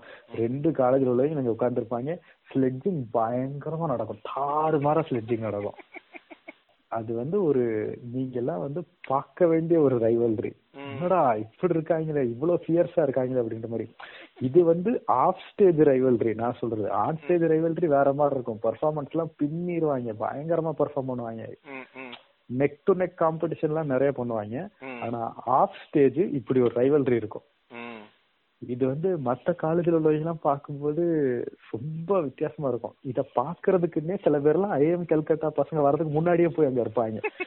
என்ன பண்றாங்க பாப்போம் அப்படின்ற மாதிரி. ம். எலியும் பூனை மாதிரி இருப்பாங்க இந்த ஈவெண்ட் எல்லாம் முடியிற வரைக்கும். முடிஞ்சு அவங்க எங்க காலேஜ் போனதுக்கு அப்புறம் எல்லாரும் friends so culturals point of view சொல்றதை விட ஸ்போர்ட்ஸ்மேன்ஷிப் அப்படிங்கிற வேர்டில் நம்ம சொல்லலாம். கல்ச்சரல்ஸ்லயும் அதே தான் பட். ஸ்போர்ட்ஸ்மேன்ஷிப் அப்படிங்கறது வந்து அந்த- அந்த சொன்னல அந்த டைம் பீரியட் வரைக்கும் அவன் உனக்கு எதிரி. முடிஞ்சதுக்கு அப்புறம் அவன் ஒரு நண்பன் நீங்க ரெண்டு பேரும் ஒரு ப்ரொஃபஷனல் அப்படிங்கிற அந்த அந்த டிரான்சிஷன்ஸ் வந்து பாக்குறது வந்து இந்த கல்ச்சரல்ஸ் கல்ச்சரல் ரைவல்ரி இதெல்லாம் பார்க்கலாம். இதுல இதுல நான் நானே சொல்றேனே என்னோட ஃபர்ஸ்ட் மேட்ச் வந்து ஆஹ், நாங்க வாலிபால் நான் வாலிபால் ஆடுவேன். வாலிபால் மேட்ச்சுக்கு நாங்க போயிருந்தோம். ஃபர்ஸ்ட் மேட்ச் வந்து எங்களுக்கும் எக்ஸ்எல்ஆர்ஐ எக்ஸ்எல்ஆர்ஐ எங்களுக்கும் ஐஎம் கல்கட்டாக்கும் மேட்ச் ம். நாங்க உள்ள ஆடிக்கிட்டு இருக்கோம். சைடுல வந்து எங்க நாங்க ஒரு இரு முப்பது முப்பத்தோரு பேர் தான் போயிருந்தோம் அந்த ஈவெண்ட்டுக்கு ம். ஐஎம் கல்கட்டால எல்லா பசங்களும் வந்திருந்தாங்க. ஐஎம் கல்கட்டா விளையாடுதுன்ன உடனே ம். ஐஎம் கல்கட்டா பசங்க ஃபுல்லா வந்து உட்காந்துருக்காங்க நீங்க எல்லாரும் என்ன நினைப்பீங்க? வாலிபால் ஆடுறாங்கன்னா ஐஎம் கல்கட்டா எங்க விளையாடும் அந்த சைடுல உட்காந்துருப்பாங்கன்னு இல்ல. நாங்க எங்க ஆடுறோமோ எங்களுக்கு பின்னாடி உட்காந்துருந்தாங்க நெட்ல ஒவ்வொருத்தர் சர்வீஸ் போடும்போது பின்னாடி இருந்து ஆ ஆ, இவன் போட்டுருவான் போட்டுருவான். அடிச்சிருவான் அடிச்சிருவான் கிழிச்சிருவான் கிழிச்சிருவான் இருந்தாங்க. ஸ்லெட்ஜிங் எனக்கு நல்ல ஞாபகம் இருக்கு. அதாவது எப்படின்னா சர்வீஸ் போடும்போது எதுவும் சொல்ல மாட்டாங்க. ரேலி போகும்போது எதுவும் சொல்ல மாட்டாங்க. ரேலி முடிஞ்சதுக்கு அப்புறம் கிளி கிளி கிழிப்பாங்க. இந்த ஈவெண்ட் நடக்கும்போது எனக்கு நல்ல ஞாபகம். நான் கண்டினியூஸா நாலு பாயிண்ட் அடிச்சேன். இந்த ஒவ்வொரு பாயிண்ட் நான் எடுத்ததுக்கு அப்புறம் பின்னாடி உள்ளவங்க வந்து என்னை அந்த கிளி கிழிச்சாங்க இவன் விட்டுருவான் அடுத்ததெல்லாம் நடக்காது நடக்காது. விட்டுருவா விட்டுருவா அப்படி விடுனாங்க அந்த நாலு பாயிண்ட் அடிச்சு முடிச்சதுக்கு அப்புறம் தெரிச்சு See, it- அது வந்து என்னன்னா எங்க காலேஜ்ல அவ்வளவு பேர் வரல அன்னைக்கு. வந்திருந்தாங்க. அந்த அந்த ஒரு டீம் நாங்க எல்லாம் ஒண்ணு அப்படிங்கிற எஃபர்ட்ஸ் அவங்களோட சாண்ட் ம் ம் ம் ஒவ்வொரு பாயிண்ட் எடுக்கிறதுக்கும் அந்த அப்ளாஸ் அதெல்லாம் வந்து ஒரு வேற லெவல் எக்ஸிலரேட்டிங் ஃபீலிங் கொடுக்கும். ஆமாம்மா கண்டிப்பா. நமக்காண்டி ஒருத்தன் இப்ப நீ சொன்னோடனே நான் எனக்கு ஞாபகம் வருது நான் காலேஜ்லயும் நிறைய ஸ்போர்ட் விளையாடுவேன்னா எல்லா அதாவது கீழ்பாக் மிடில் காலேஜ் மேட்ச் ஒன்று அதுல வந்து football all over Tamil Nadu tournament finals எங்களுக்கும் கீழ்பாக்கும் கீழ்பாக்கும் விளையாடுறோம் பயங்கரமா இருக்கும். எங்க ஸ்டேஜ் எல்லாம் ஃபுல் ஆயிட்டு. ஏன்னா பொதுவா இந்த மாதிரி மெடிக்கல் காலேஜ் இதுக்கெல்லாம் பெருசா யாரும் வரமாட்டாங்க. பட் அன்னைக்குன்னு பார்த்து. எல்லாரும் வந்துட்டாங்க. பயங்கரமான அவங்களுக்கு எல்லாம் சேன் பண்றாங்க. அவங்க லோக்கல் ஆட்கள்ல. பயங்கரமான சாண்டிங் விளையாடுறோம் ball- நம்ம பக்கத்துல பால் வந்து சத்தம் ரெண்டு பக்கம் கிருன்னுது நாங்க மொத்தமே பதிமூணு பேர் தான் நிக்கிறோம். ஒரு பஸ் நாங்க ஒரு பஸ்ல தான் போனோம். அவங்க எல்லாம் ரெண்டு மூணு பஸ்ல வந்திருந்தாங்க வழி இல்ல. ஆனா அதான் சொல்றேன்ல இப்ப என்ன இருந்துச்சுன்னா கடைசியில எப்படி ஆயிடுச்சுன்னா அவங்க ஃபர்ஸ்ட் ஹாஃப்லயே கோல் போட்டாங்க. கடைசியில வந்து 80th மினிட்ல நாங்க கோல் போட்டோம். அவங்க கோல் போட்டு நான் தான் போட்டேன். போட்டு இது பண்ணியாச்சு. லெவல் பண்ணியாச்சு. லெவல் பண்ணா பெனால்டி போகுது. ஐயோ அந்த பெனால்டிக்கு இவங்க பண்ண ஸ்ட்ரெச்சிங் இருக்கா? டேய் கடைசியில அவங்க ஜெயித்தாங்க ரன்னரப் அடுத்த நாள் போட்டோல வந்து ரன்னரப்பா அந்த நாங்க வாலிபால் விளையாண்டதுல வந்து மூணு செட்டு ரெண்டு அவங்க ரெண்டு செட்ல ஜெயிச்சிடுற லெவல்ல தான் இருந்தாங்க இருந்தாலும் இந்த மூணு செட் வரைக்கும் இழுத்துட்டோமா? முடிச்சுட்டு போகும்போது எல்லாரும் கை கொடுத்து நல்லா விளையாண்டீங்க எல்லாம் சொல்லிட்டு போனாங்க பட் இருந்தாலும் அந்த அந்த மூணு செட்டு முடிஞ்ச வரைக்கும் இருந்த ரைவல்ரி ஆன் த கோர்ட்டும் சரி ஆஃப் த கோர்ட்டும் சரி வேற லெவல் ரைவல்ரி. இல்ல அந்த ரைவல்ரிய புரிஞ்சுக்கிற அளவுக்கு இருக்கணும். ஓகே இவங்க கோர்ட்டுக்குள்ளதான் நம்மளுக்கு எதிரி. வெளியே வர்றப்ப வந்து நம்மளாம் ஒரே ஜாலியான பசங்க. இதெல்லாம் எல்லாரும் என்ஜாய் பண்ண வந்திருக்கோம் அப்படின்ற மூடு தெரிஞ்சிருக்கணும். அதை விட்டுவிட்டு நச நசன்னு கிட்டு இருந்தாங்கன்னா தான் பிரச்சனை நம்மளுக்கு. அதெல்லாம் வந்து சல்லித்தனமான பிஹேவியர் அத பத்தி நம்ம பேசக்கூடாது. நீ- வந்து ஒரு ப்ரொஃபஷனல் நீ ஒரு மரியாதைக்குரிய ஆள்னா இதுதான். என்ன இருந்தாலும் உள்ள வந்து கோதால இறங்கி எல்லாத்தையும் பண்ணு. வெளியே இருந்துட்டு வெளியே இருந்துட்டு சும்மா சவுண்ட் எல்லாம் விடக்கூடாது. ரைட்டா அதாவது என்ன சொல்ல வரேன் அப்படின்னா நீ ரைவல்ரியை காட்டணும்னா நேருக்கு நேர் மோதணும். உன்னோட ஃபுல் வலிமையும் காட்டி மோதணும். எயித்தாப்ல உள்ளவனும் அதே மாதிரி அவனோட ஃபுல் வலிமையும் காட்டி மோதணும். அவ்வளவுதான். சரி. அவன் வந்து அது அந்த இடத்துல என்னன்னா எயித்தாப்ல உள்ளவன் மேல நீ பரிதாபப்பட்டுட்டனாலும் அது வந்து ஸ்போர்ட்ஸ்மேன்ஷிப் கிடையாது. உனக்கு முழு திறமை இருக்குன்னா முழு திறமையும் அவன்கிட்ட காட்டணும். கடுமையா எயித்தாப்ல உள்ளவன் தோக்கலாம். நீ வந்து பாவப்பட்டு அவன் ஜெயிக்க கூடாது. அப்படிங்கறதுல வந்து ரொம்ப தெளிவா இருக்கிறது தான் ஸ்போர்ட்ஸ்மேன்ஷிப்பே ஹோஸ்டிங் அப்படின்ற ஈவெண்ட்டுக்கு வர்றப்ப நீங்க இவ்வளவு பெரிய ஈவெண்ட் இந்த ஈவெண்ட்டை இது வரைக்கும் நீங்க என்ஜாய் பண்ற ஒரு மூட் இருக்கும்ல. நீங்க வந்து ஒரு பார்ட்டிசிபென்ட் அப்படின்ற ரேஞ்சில் உங்களுக்கு வந்து எந்த ரெஸ்ட்ரிக்ஷன்ஸ் கிடையாது உங்களுக்கு கட்டுப்பாடுகளே கிடையாது. நீங்க எப்படி வேணாலும் தெரியல என்ன வேணாலும் பண்ணலாம். பட்டு நீங்க படிக்கிற காலத்துல ஒன் இயர் ஏதோ ஒரு வருஷத்துல மோஸ்ட்லி ப்ரீ ஃபைனல் இயர் வந்து பாத்தீங்கன்னா உங்களை ஹோஸ்ட் பண்றதுக்கான வாய்ப்பு கிடைக்கும். ஒரு கல்ச்சரல் ஈவெண்ட்டை நீங்க ஹோஸ்ட் பண்ண போறீங்க. அப்படி வர்றப்ப தான் அந்த ஈவெண்ட்டுக்கு எவ்வளவு வேலை போகுது எத்தனை பேரோட உழைப்பு தேவைப்படுது அப்படின்ற விஷயமே நம்மளுக்கு தெரியும். முதல்ல நான் சொன்ன ஒரு ஈவெண்ட் அப்ப சொன்ன மாதிரி சின்ன ஒரு அரை மணி நேரம் ஈவெண்ட்டுக்கு இவ்வளவு வேலையா அப்படின்ற. மாதிரி இருக்கும். பிளான் பண்ணி பார்க்கும்போது. அவ்வளவு பெரிய விஷயமா அப்படின்றத வந்து நீங்க மோஸ்ட் பீப்புள் அப்போ நம்ம லைஃப் லைஃப்ல வந்து பெரிய பெரிய ஈவெண்ட் எதுவும் ரெஸ்பான்சிபிலிட்டி எடுக்கிற மாதிரி நேரங்கள் நம்மளுக்கு அமையறது இல்ல பட் அந்த ஈவெண்ட்ன்றது வந்து எல்லாருக்கும் வாழ்க்கையில் நடக்கிற கல்யாணம் மாதிரி வச்சுக்கோமே. அன்னைக்கு நீங்க தான் ஹீரோ அன்னைக்கு அந்த ஹீரோவா. இருந்தாலும் அந்த அந்த இடத்துக்கு நீங்க போறதுக்கு எங்கெங்க யார் யார்கிட்ட என்னென்ன வேலையெல்லாம் செய்யணும் அதுக்கு எவ்வளவு கிரவுண்ட் ஒர்க் பண்ணிருக்கணும் அதை மேனேஜ் எப்படி பண்ணிருக்கணும் அந்த வேலையெல்லாம் இருக்குல்ல அதை கத்துக்கிற மாதிரி ஒரு ஈவெண்ட்டா வந்து ஹோஸ்டிங் இருக்கும். இதுக்கு கமிட்டி எல்லாம் ஃபார்ம் பண்ணுவாங்கல்ல ஒவ்வொன்றுக்கும். Treasury sponsorship chief guest determination promotion இந்த மாதிரி தனித்தனி கமிட்டி இந்த மாதிரி விஷயங்கள்லாம் வந்து நிறைய பேர் எடுத்து பண்ண ஆரம்பிப்போம்.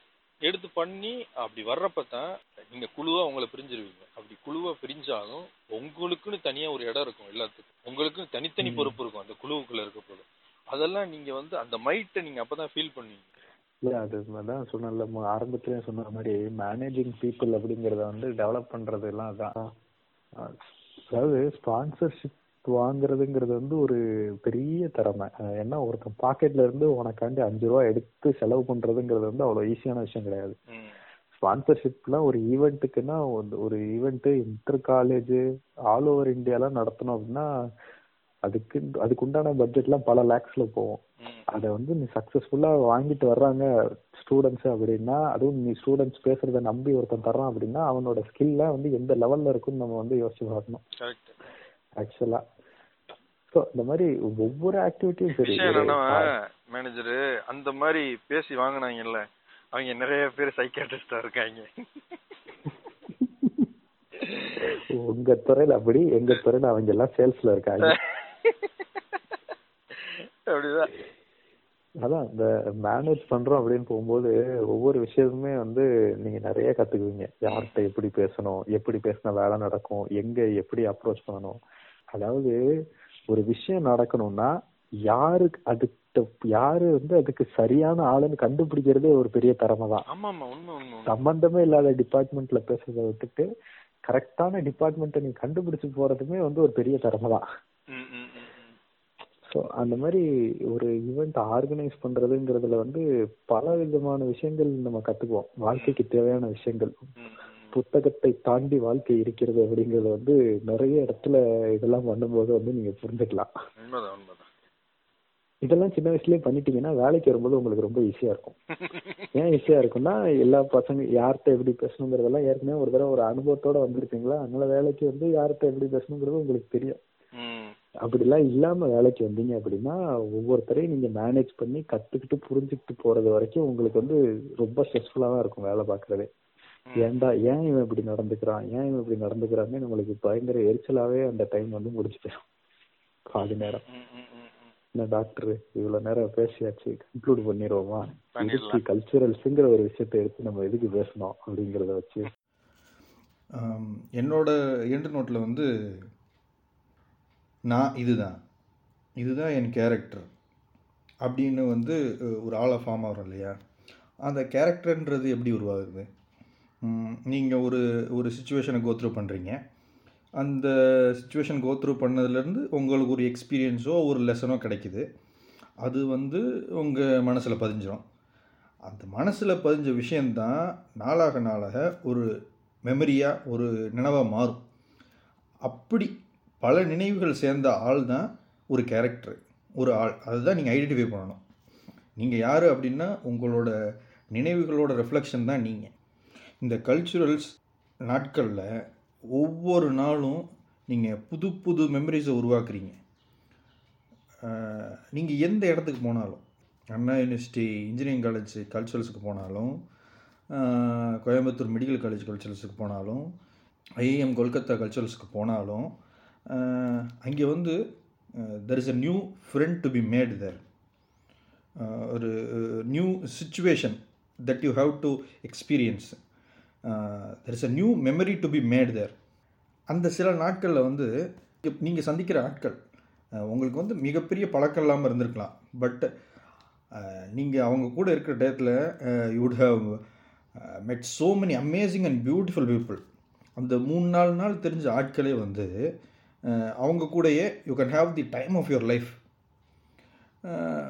அதெல்லாம் வந்து லைஃப் டைம் முழுக்க செரிஷ் பண்ணுற மாதிரி மூமெண்ட்ஸாக இருக்கும் அதெல்லாம் வாங்க பிறந்த ஃபோன் நம்பர்கள் ஆமா. ரிக்ரெட்ஸ் எல்லாம் அதெல்லாம் அப்படி அதுக்கெல்லாம் ஒரு தனி இடம் இருக்கத்தான் செய்யும். இப்போ லைஃப்பில் வந்து எல்லா நேரமும் பியூட்டிஃபுல்லாக இருக்குமா அப்படின்னா இருக்காது. பட்டு லைஃப் கொடுக்குற பியூட்டிஃபுல்லான மூமெண்ட்ஸில் கல்ச்சுரல்ஸும் ஒன்று அந்த கல்ச்சுரல்ஸ் வந்து பல விஷயம் உங்களுக்கு சொல்லித்தரும். ஏற்கனவே சொன்ன மாதிரி உங்களுக்கு என்ன பிடிக்கும்? நீங்கள் எதில் எக்ஸ்பர்ட்டு இந்த மாதிரி முக்கியமான விஷயங்கள் சொல்லித்திருந்தாலும் கல்ச்சுரல் சொல்லித்தர இன்னொரு முக்கியமான விஷயம் வந்து அடுத்தவனுக்கு முன்னால் நீங்கள் எப்படி தெரியணும் அப்படிங்கிறத தாண்டி உங்களுக்கு எது செஞ்சால் சந்தோஷம் தரும் அப்படின்னு ஒன்று சொல்லிக் கொடுக்குது இல்லையா? அந்த லெசன் வந்து will resonate throughout your lifetime நான் என் காலேஜ் டேஸில் எதை மறந்தாலும் கல்ச்சுரல்ஸ் நாளில் ஸ்டேஜில் பயங்கரமாக டான்ஸ் ஆடிட்டு அடுத்த நாள் ஹேங் ஓவரில் போய் டியூட்டிக்கு போய் ஓஜி வார்டில் போய் படுத்து எந்திரிச்ச கதையெல்லாம் வந்து என் லைஃப் டைம் முழுக்க மறக்க மாட்டேன். அந்த மாதிரி மெமரிஸ் எல்லாம் ஒரு மைல்கல் உங்கள் உங்களோட லைஃப் டைத்தில் அது ஒரு மைல்கல் அந்த மாதிரி மெமரிஸ் நீங்கள் திரும்ப எந்த இடங்கள்லையும் சம்பாதிக்க முடியாத விஷயங்கள். அந்த மெமரிஸ் வந்து நீங்கள் எந்த வயசானாலும் உங்கள் ஞாபகத்தில் இன்னும் அந்த காலேஜ் ஸ்டூடெண்ட்டாகவே இருக்கிற மேஜிக் இருக்குல்ல அது ரொம்ப ஸ்பெஷல் ஸோ அதை செரிஷ் பண்ணணும். ஸோ என்னோட இதில் வந்து பார்த்தீங்கன்னா என்னோட பாயிண்ட் ஆஃப் இதில் வந்து ரெண்டு ஆஸ்பெக்ட் இருக்கு. ஒன்று தனி மனிதனாக உனக்கு அந்த ஈவெண்ட் வந்து என்னென்னலாம் சொல்லித்தருது அப்படிங்கிறது. மொதல் விஷயம் வந்து என்ஜாய் ரெஸ்பான்சிபிளி அப்படிங்கறத வந்து உனக்கு கல்ச்சரல் சொல்லித்தரும். நீ வந்து என்ஜாய் நீ என்ஜாய் என்ஜாய் பண்றது எப்படி என்ஜாய் பண்ணணும் அப்படிங்கறத வந்து சொல்லித்தரது வந்து கல்ச்சரல்ஸ் தான். அடுத்தவனை தொந்தரவு பண்ணாம நீ அங்கேயே இருந்து கைத்தட்டி விசில் அடிச்சு சந்தோஷமா இல்ல இல்ல அதெல்லாம் என்ஜாய் பண்ணுவாங்க ஒரு சில பேர் இது வந்து ரெஸ்பான்சிபிளா என்ஜாய் பண்ணுவாங்க. கங்கனம் ஸ்டைல் பாட்டு எல்லாம் பாடாம அமைதியா. காலேஜ் கல்ச்சுரல்ஸ்க்குலாம் வந்தது இல்ல ரெஸ்பான்சிபிலிட்டி பேச்சே கிடையாதுங்க சரி ரைட் இல்ல என்ஜாய்மெண்ட் அப்படிங்கிற ஒரு விஷயத்துல வந்து ஒண்ணு கூடியதாங்கன்னு வச்சுக்கோங்க ஆமா ஆமா கரெக்ட் என்ஜாயும் பண்ணணும் அப்படிங்கறத வந்து முத முத சொல்றது வந்து அதுதானே. கரெக்ட் கரெக்ட் கைத்தட்டி விசில் அடிச்சு அது ஒண்ணு. அதான் நீங்க முதல்ல ஜாலியா இருக்குன்னு சொல்ற விஷயம் இல்ல அது. ஆமா ஆமா முத தடவையா நீ வந்து ஒரு இறுக்கமா போய்கிட்டு இருக்க உன்னோட வாழ்க்கையில இது வந்து உனக்கு என்ஜாய் பண்றதுக்கான டைம் அப்படின்ற மாதிரி எடுத்து கொடுக்கறது வந்து கல்ச்சரல்ஸ் தானே? எக்ஸ்பெரிமெண்டிங் அப்படிங்கிற ஒரு விஷயத்த வந்து உன்னைய பண்ண வைக்கிறதுக்கு தூண்டுற முக்கியமான விஷயம் வந்து கல்ச்சரல்ஸ் ரைட்டா? அதனால நீ இது பண்ணலாமா அது பண்ணலாமான்னு ஒண்ணு ஒண்ணா பண்ணி அதாவது நீ தப்பா பண்ணலாம். தப்பா பண்ணாலும் பிரச்சனை இல்லை. உனக்கு பெரிய பாதிப்புலாம் வரப்போறது கிடையாது. அப்படிங்கறத வந்து உருவாக்குற ஒரு பிளாட்ஃபார்ம் வந்து கல்ச்சரல்ஸ் தான். மத்த இதுலலாம் வந்து தப்பு பண்ணா இல்ல தப்பு தான் அப்படின்னு சொல்றதுல இருந்து பரவாயில்ல இப்ப இந்த தடவை இப்படி பண்ணிட்டோமா அடுத்த தடவை இதோட பெட்டரா பண்ணலாம் அப்படின்னு மூவ் ஆகி போற விஷயம் வந்து கல்ச்சரல்ஸ் அதெல்லாம் நீ அந்த எக்ஸ்பெரிமெண்டிங் இதெல்லாம் பண்ணலாம். இது வந்து தனி நபர் பொறுத்து. அதுவும் இல்லாம அந்த நம்ம சொன்னோமே அந்த ஒரு ஃபங்க்ஷன் அந்த அஞ்சு நிமிஷம் அந்த ஸ்டேஜ் அந்த ரஷ் அது முடிச்சதுக்கு அப்புறம் அந்த எல்லார் கண்ணுலயும் நீ அன்னைக்கு பண்ண அவன் தானே நீ அப்படிங்கிற அந்த ஒரு இமேஜ் இது ஒண்ணு. முன்- முக்கியமான விஷயம் கல்ச்சரல்ஸ் உணர்த்துறது என்ன அப்படின்னா அதுல படிப்புக்கும் அதுக்கும் சம்மந்தம் இல்ல அது ஃபர்ஸ்ட் செகண்ட் வந்து எல்லாத்துக்கும் ஏதோ ஒரு திறமை இருக்கு. அது படிப்பா தான் இருக்கணும்னு அவசியம் இல்ல. நம்மளுக்கு திரும்ப திரும்ப சொல்லித் தர்ற ஒரே விஷயம் ஸ்கூல் காலேஜ் எங்க மித் படிப்பு தான் முக்கியம் அப்படிங்கறதுல இருந்து அது ஒண்ணுதான் வாழ்க்கை இல்ல.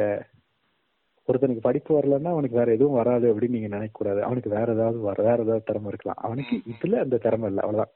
இப்போ ஒரு நல்லா படிக்கிற பையனுக்கு பாட தெரியாதுன்னு வச்சுக்கேன் அதை யாரும் பெருசா நினைக்கிறது கிடையாது. ஆனா பாட தெரிஞ்ச ஒருத்தனுக்கு படிப்பு வரல அப்படின்னா அதை வந்து ரொம்ப பெருசா பார்ப்பாங்க. ரொம்ப அபத்தமா பார்ப்பாங்க. அவனுக்கு இது வரலன்னு ஒத்துக்கிட முடிஞ்ச நம்மளால இவனுக்கு அது வரலங்கிற ஒத்துக்கிற மனநிலை வந்து வர்றது ரொம்ப கஷ்டமான விஷயமா இருக்கு. அது ஒவ்வொருத்தருக்கும் இது வந்து நான் இது நான் புரிஞ்சுக்கிறதுக்கே எம்பிஏ படிக்கும்போது தான் எனக்கு புரிஞ்சு. காலேஜ்ல எம்பிஏ படிக்கும்போது எனக்கே அது ரியலைஸ் ஆச்சு. ஒரு நூத்தி பதினாலு பேர் படிச்சிருக்கோம். ஒரு ரெண்டரை லட்சம் பேர்ல ஒரு ரெண்டாயிரத்தி ஐநூறு பேர் தான் படிக்க முடியுங்கிற மாதிரியான நிலைமையில ஒரு நூ- இருந்து அதுல ஒரு நூத்தி பதினாலு பேர் ஒண்ணா படிச்சுக்கிட்டு இருக்கோம். ஒரு காலேஜ்ல அப்படிங்கும்போது நூத்தி பதினாலு பேருமே நல்லா படிக்க மாட்டான். ம். ஆனா நூத்தி பதினாலு பேருமே ஒரு விஷயத்துல சிறந்த ஆளா இருக்கான். அந்த விஷயம் எடுத்துட்டா அவன மாதிரி யாருமே பண்ண முடியாது அந்த நூறு பேர்ல. அப்படிங்கிற மாதிரி இருந்தாங்க என்னோட பேட்ச்ல எல்லாருமே. ஒருத்தனுக்கு கம்ப்யூட்டர் நல்லா தெரியுதுன்னா அவன மாதிரி அந்த பேட்ச்ல யாருமே கம்ப்யூட்டர் பண்ண முடியாது. ஒருத்தனுக்கு பாட தெரியுது அப்படின்னா அவன மாதிரி அந்த பேட்ச்ல யாருமே பாட முடியாது. அவனுக்கு எது தெரியுதோ அதுல அவன் எக்ஸல் தான் இருந்தான். அந்த மாதிரியான ஒரு யாரா இருந்தாலும் அவனுக்குன்னு ஒண்ணு இருக்கும் அப்படிங்கறத உணர வச்சது வந்து கல்ச்சுரல்ஸ் தான். ஓகே அது ஒரு பாயிண்ட் மூணாவது முன்னாடியே டாக்டர் சொன்னாரு இதுல நீங்க இதெல்லாம் பண்ணீங்க அப்படின்னா வாழ்க்கையில உங்களுக்கு வந்து அது ஹெல்ப்ஃபுல்லா இருக்கும் அப்படின்றது. ம். ப்ரொஃபஷனலா ஆங்கிள் அது நம்ம இந்த பாட்காஸ்ட் பூரா நிறைய தடவை அதை நம்ம ரீட்ரேட் பண்ணதுனால நான் அதை வந்து மைல்டா சொல்லிடுறேன். இப்படி பண்ணியிருந்தீங்க அப்படின்னா இப்போ இருக்கும். ரெண்டு முக்கியமான பாயிண்ட் என்ன அப்படின்னா அப்போ ஒன்று பண்ணியிருப்போம். அது படிப்பு சம்பந்தமே இல்லை. அதாவது வேற யாருமே சொல்லாம உனக்காண்டி நீயா ஒன்று பண்ணியிருப்ப எனக்கு பேசுறது பிடிக்கும். நான் பேச்சு போட்டிக்கு போறேன். எனக்கு நடிக்கிறது பிடிக்கும். நான் நடிக்க போறேன் அப்படின்னு சொல்லிட்டு. அது வந்து உனக்குன்னே நீ உருவாக்குன ஒரு விஷயம். அது பிற்காலத்துல உனக்கு ஹாபியா கூட இருந்தது அப்படின்னாலுமே வாழ்க்கையில என்ஜாய் பண்றதுக்கு வந்து கலை ரொம்ப முக்கியமான விஷயம். அந்த கல்ச்சரல்ஸோட எக்ஸ்டெண்டட் வருஷன் இப்போ படம் வரைகிறவங்க எல்லாம் வந்து ஹாபியா வச்சிருந்தாங்கன்னு வச்சுக்கோங்களேன். பின்னாடியும் அவங்க படம் எல்லாம் வரையலாம். வரையும் போது they get into their own zone. They feel happy. உங்களுக்கு அது ஒரு அன்வைண்டிங் ஒரு ரிலாக்ஸேஷன் ஒரு என்ன சொல்றது? ஏதோ ஒண்ணு வளர்த்த ரொட்டீனுக்கு அப்பாற்பட்டு அவனா அதுக்குன்னு ஒரு நேரம் ஒதுக்கி செய்யற ஒரு விஷயம். அதானே ஹாபி அவன் அவனோட ரொட்டீன்ல அவனா ஒரு நேரம் ஒதுக்கி செய்யற விஷயம் தான் வந்து ஹாபி. ஸோ அந்த ஹாபி இருக்கிறது வந்து ரொம்ப முக்கியம். ஒரு இயந்திரத்தனமான வாழ்க்கையில அது வந்து ஒரு ரிலாக்ஸேஷன் ஒரு ஓய்வு அப்படின்றது வந்து இந்த கல்ச்சரல்ஸோட ஒரு extended form in later part of your life சரி பாடுறவங்க வந்து அவங்க பாட்டு தனியே உட்காந்து பாடுவாங்க. முன்னாடி மாதிரி த- இப்போ டான்ஸ் ஆடுறவங்க தனியாக அவங்க பாட்டு பாட்டு போட்டு ஆடிட்டு இருப்பாங்க. ஸோ எழுதுறவங்க எழுதுவாங்க படம் வரைகிறவங்க படம் வரைவாங்க. இதெல்லாம் வந்து அவன் சின்ன வயசுல கல்ச்சரல்ஸ்ல பண்ணியிருப்பான். அது எக்ஸ்டெண்டடாக பின்னாடி அவன் லைஃப்ல அதே அவனுக்கு ஒரு ரிலாக்ஸேஷன் கொடுக்குற விஷயமா வருது. அவனுக்கு ஒரு ப்ராப்பர் ஹெட் ஸ்பேஸ் கொடுக்குற விஷயமா வருது. அவனுக்கு ஒரு மென்டல் பீஸ் கொடுக்குற விஷயமா வருது. ஸோ அப்படி இருக்கும்போது இதுல எல்லாரும் பங்கெடுத்துக்கணும். இது எல்லாரும் கலந்துக்கிடணும் இது அப்படியே வாழ்க்கை பூரா ஒரு ஹாபியா டெவலப் பண்ணி கொண்டு போனோம் அதனால வாழ்க்கையில என்ஜாய் பண்றதுக்கு கலை அவசியம். அந்த கலையை கூட வச்சிருக்கணுங்கிறது தான் வந்து என்னோட ஃபைனல் கன்க்ளூஷன் ரொம்ப அருமை. தேனாம்பேட்டை சூப்பர் மார்க்கெட் இறங்கு.